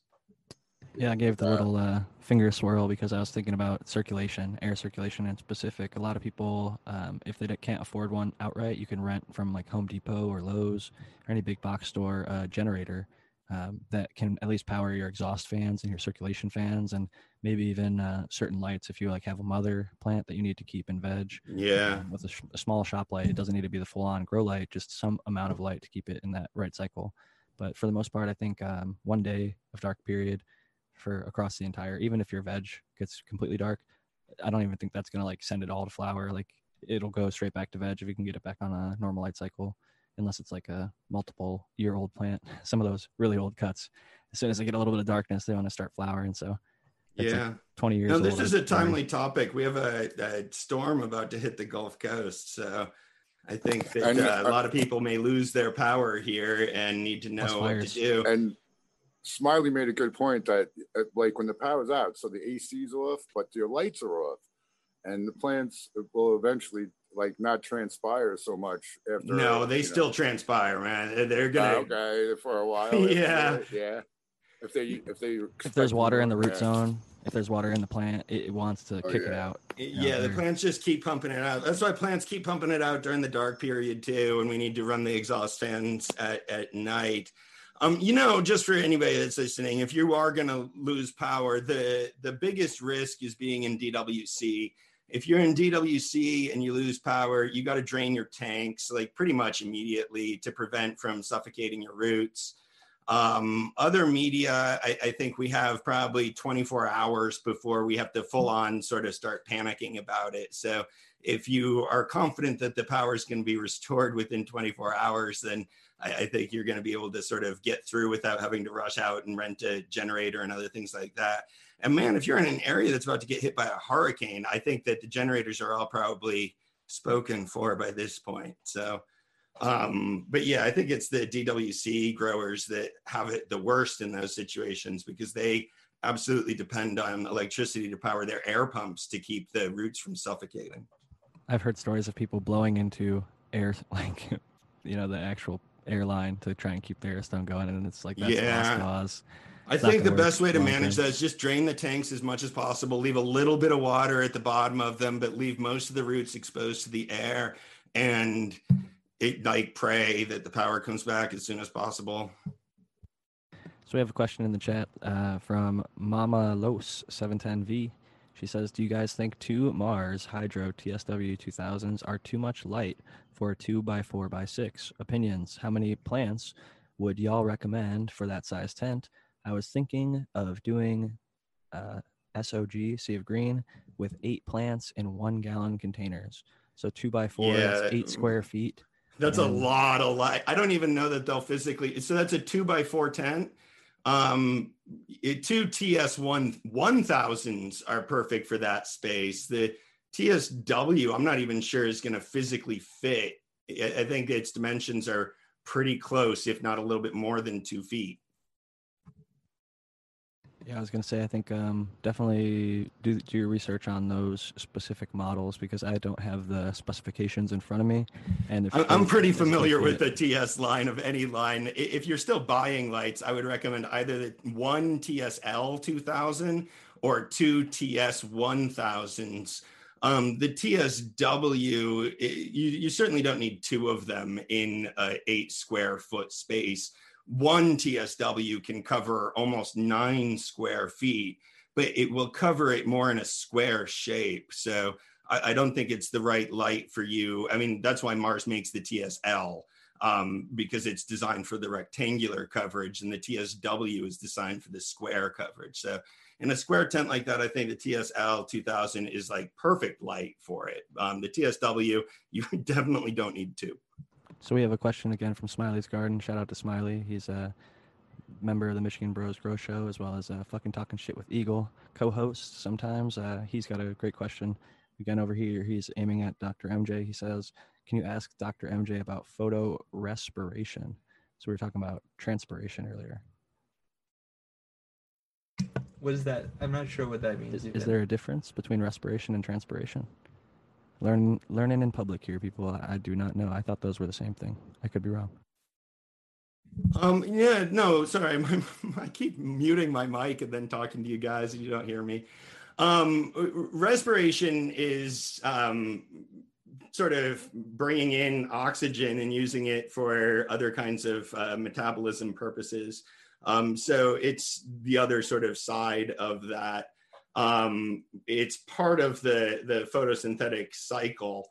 Um, and so plants also use that oxygen, but when you're talking about respiration, you're talking about the, the use of oxygen for those plant metabolism processes.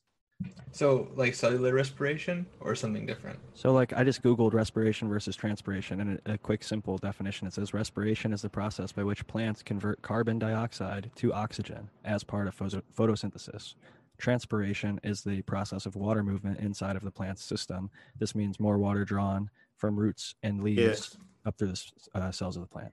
Just for now, they don't need us, uh, Jack. Okay. Don't be telling them Google tricks. Come on now. Yeah, don't you know? Don't you? Did you click an ad? Are you sure? Is somebody trying to sell you a product? You better check. No, I that, that makes sense. Yes, that actually does make total sense, Jack. I, I think sometimes it's nice just to have like the dictionary definition type thing, you know, so because I think yeah. exactly what Doc was saying was one hundred percent accurate. I just wanted yeah, to uh, clarify it for words. myself and other simpletons in the audience who may have yeah. difficulties understanding the big words.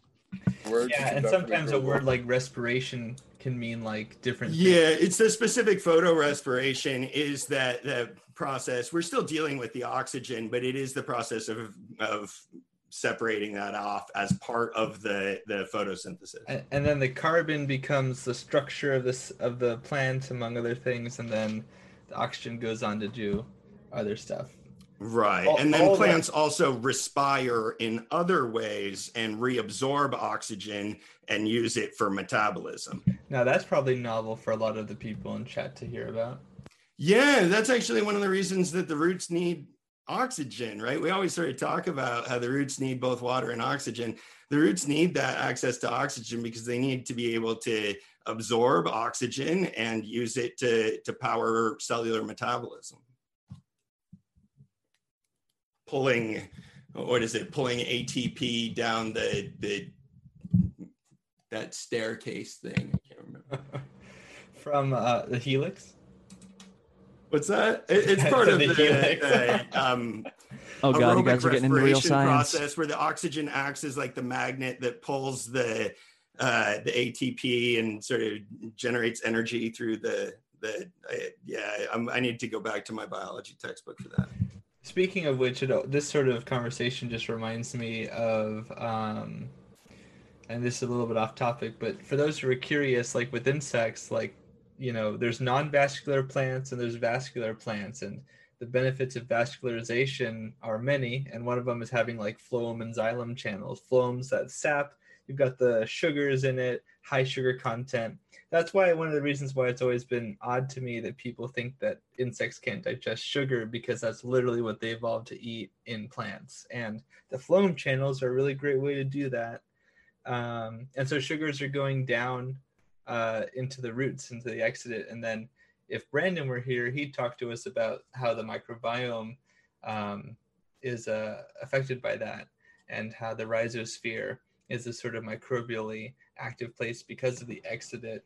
I got a different direction to take it though for you, because um, I've been talking with some people in the chat, and uh, they were some of these organic people are rolling back some of the claims that I've heard about. If you get a B R I C S level so high, you're immune to all pests, and they're saying maybe soft-bodied pests are not able to attack or eat a plant of a B R I C S level of a Aphids certain amount. Are soft-bodied. Okay, and then uh, their other their claim was that the whole it was going back to the whole pancreas thing, and the insects that would be able to produce the um, was it protease or something else um, that was able to make them break down the sugar. Um, so uh, insects, so insects, there's tons of different kinds of insects, um, even among the herbivorous ones. But so uh, sucrase, amylase, glucosidase.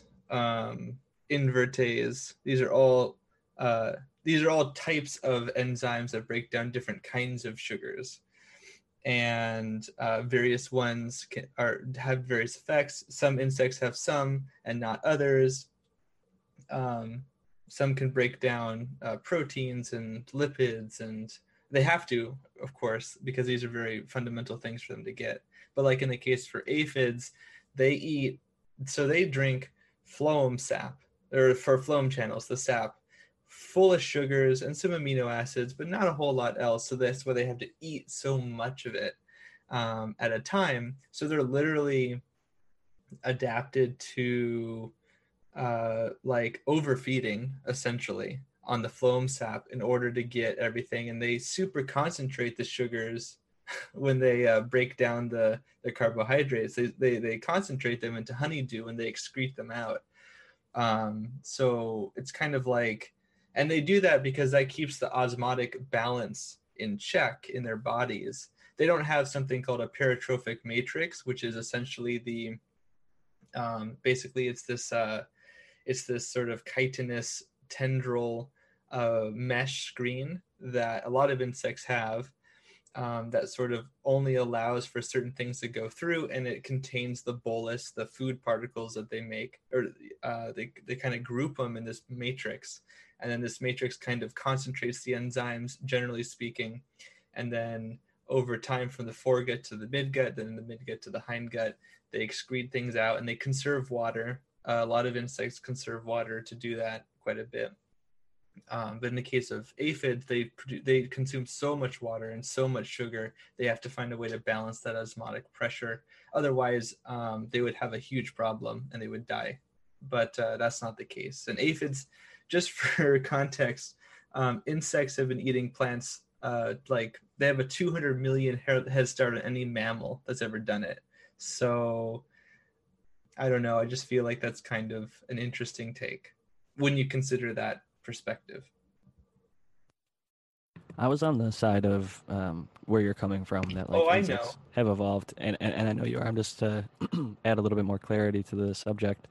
Certain people in the community, and I, I've probably been guilty of this myself, because I've been very fortunate to not have been maybe in an area or taken in clones that were infected or infested with pests or some sort of molds or, um, to my knowledge, any pathogens um, or viroids and things like that.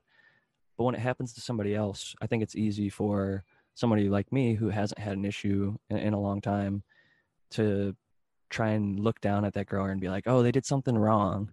If only their bricks were higher, they wouldn't have gotten uh, that pest. Or if, if only their calcium level was proper, if they did soil sampling or leaf tissue sampling or something like that, if, if they were a perfect grower, they would have never had the issue. But what I've learned from studying Zenthanol YouTube videos and other just entomology documents is almost no plant out there is immune to everything and anything. They all have something that can take it down. That's the cycle of life, right? It's like it wouldn't, it would be irremovable from the planet if it didn't have something out there that could break it down. So, and on it, and just to just to interrupt here, the other really sort of contentious thing that I'm not a big fan of that people say, that's just like what you're saying, is kind of this unfortunate um, sort of pejorative, like, oh, as long as, you know, it's too bad you couldn't make your sugars higher. And I just feel like that's fundamentally misunderstanding the ecology of plant and insect interact or herbivore interactions anyways. Um, but it's the idea that, like, and I've heard uh, Thomas Dijkstra, Dijkstra perhaps, I don't actually know.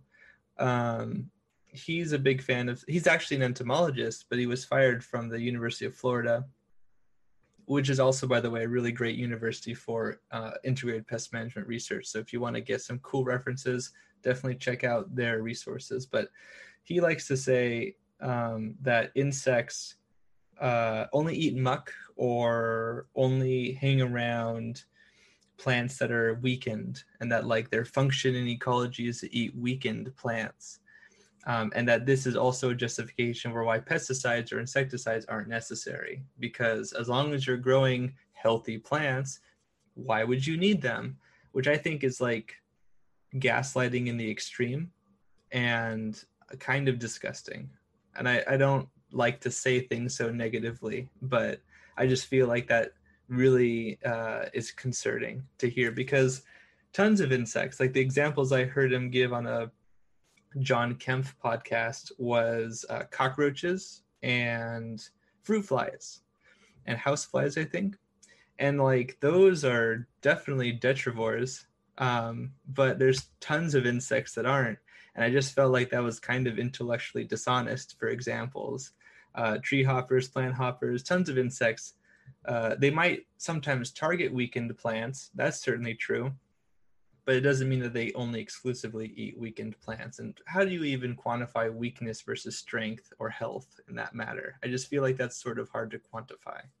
That's what him and I kind of went back and forth in the D Ms a little bit about, where he says so many times they don't discuss like the rate of photosynthesis. So maybe if you could just study the rate of photosynthesis, or, or bricks, or some other uh, soil samples or tissue analysis. And if we could get to a metric where we could say this plant is healthy, but even then I'm sort of on the belief of evolution has happened for billions of years, where insects and other pests, whether it's powdery mildew or other, if a plant builds up a resistance, the life seems to find a way, whether it's good life that we want or pestiferous life.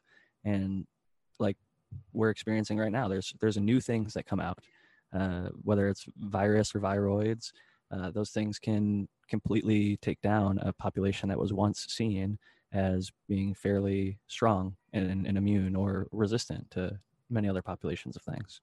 So it's a very interesting discussion, and I'm glad that we could rope you in a little bit more, Matthew, because uh, it, this week we didn't have too much I P M stuff, but we definitely circled back around to it towards the end. And it's I, like digestion video, Zenthanol, two weeks, hopefully. I like that you're putting it out there. I'm a big I fan love the of hopefully. Saying it in public, because you can I, really empathize with that, can't you? Indeed. Indeed. I it's gave so up. I, I decided I can't tell anybody when videos are coming out anymore because I'm always wrong. Go with Activision slash Blizzard's approach and just say soon. Yes, they do. They are a fan of that, but it's typically pretty high quality when they're not telling their people uh, not to criticize certain governments and then not letting them play in their tournaments. Hong Kong, that was an interesting of our time. That was very interesting. Yeah. And their stocks are doing some interesting things now too because of that, but that is definitely not cannabis related. And we're coming to the six o'clock hour here out in California. It's five fifty-one. I know we've only got about six of us. Um, this is usually where I'll ask if anybody has any final thoughts before we do our shout outs and wrap up. Yes. Osbucket four twenty um, and SPYDR have been talking about aphids and their guard recruitment events. And I just wanted to say, in all this talk about healthiness and plants and the ecological interactions and the assumption that herbivores are going to be necessarily always bad, at the end of this show, I want to say this. Believe it or not, when aphids produce honeydew, all that sugar, uh, it attracts guard ants. Those guard ants, uh, those ants that tend aphids for honeydew and other hemiptera, well, they actually can chase away other pests as well. And so what ends up happening is that sometimes, even though they're siphoning all this sugar, they actually are making um, a great use for the plant by having the ants come and shake away a bunch of other pests that might be even more detrimental. So sometimes ecology works in weird ways like that. Just wanted to say it. That's why it's never really black and white. It's always context dependent. And uh, there are so many times um, exceptions to the rules that might work in many contexts, where there's a certain case like the one that you just brought up, where even though there's sugar being taken away, you're gaining some sort of uh, defense from that little troop defending your plant. So always interesting. And uh, thank you, Matthew, for joining us. I want to give you the uh, opportunity first to do your sign out, and uh, then we'll go on to the rest of the panel. Sure, I appreciate it. This was, uh, I really, I always love uh, the panel, being on the panel and hearing all the really interesting chat questions. I feel like our chat is becoming more and more active lately. So if you're interested in pest I P, or so or sort of I P M video information, you can check out my YouTube channel, Zenthanol, the same one that was commenting in the chat. And you can also find me on Instagram at SyncAngel, and also on Twitter, also at SyncAngel. Thank you again for joining us. And I do hope that people check out your content, because I know you uh, spend a good amount of time producing it and you use high quality resources. That's one thing that I don't see um, as frequently in the YouTube space, is people um, coming with documented papers and, and things behind it, and so, uh, giving you those resources that they're using to make the information available. So thank you very much, Matthew, for that. I greatly, greatly appreciate it. And I know many of the audience members do as well.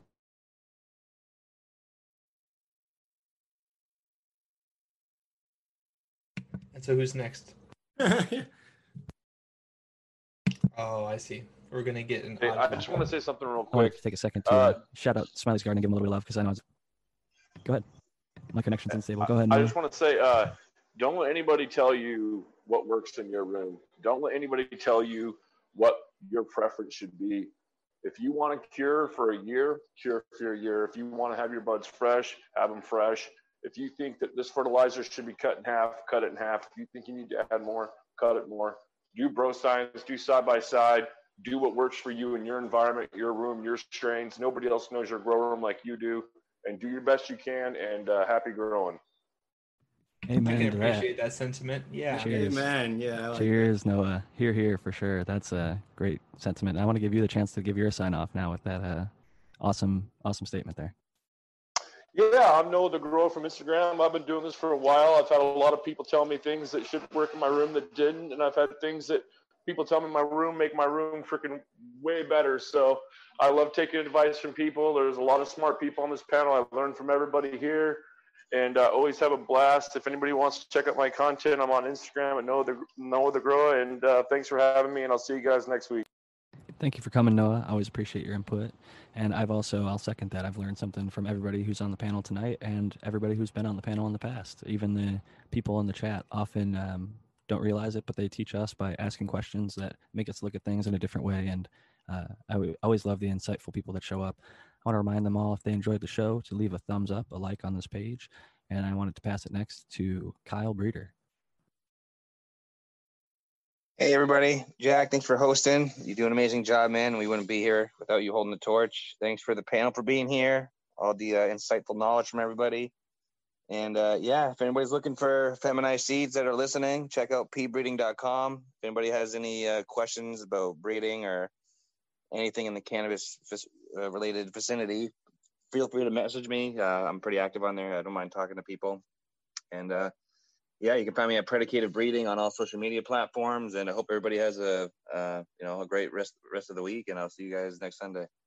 Thanks for joining us, Kyle. And I've cut out earlier. I was just saying I wanted to shout out his garden and give him some love because we were razzing him a little bit about the some of his claims. But him and John and other people have had some great results with healthy plants, um, seemingly being more resistant than the other ones in the area and just growing really well and having good results. So I don't want to discredit them or, or knock them down for what they're doing. I, I do want to encourage everybody in the community um, to spread that love, that growers love, whether we agree or disagree. I think we should all move forward together. And I'm happy that he and others can show up that have differences of opinion or agree with us. And we can still uh, continue to talk and, and share the information because I don't think anybody knows it all quite yet. I mean, the science is still out for so much of this stuff.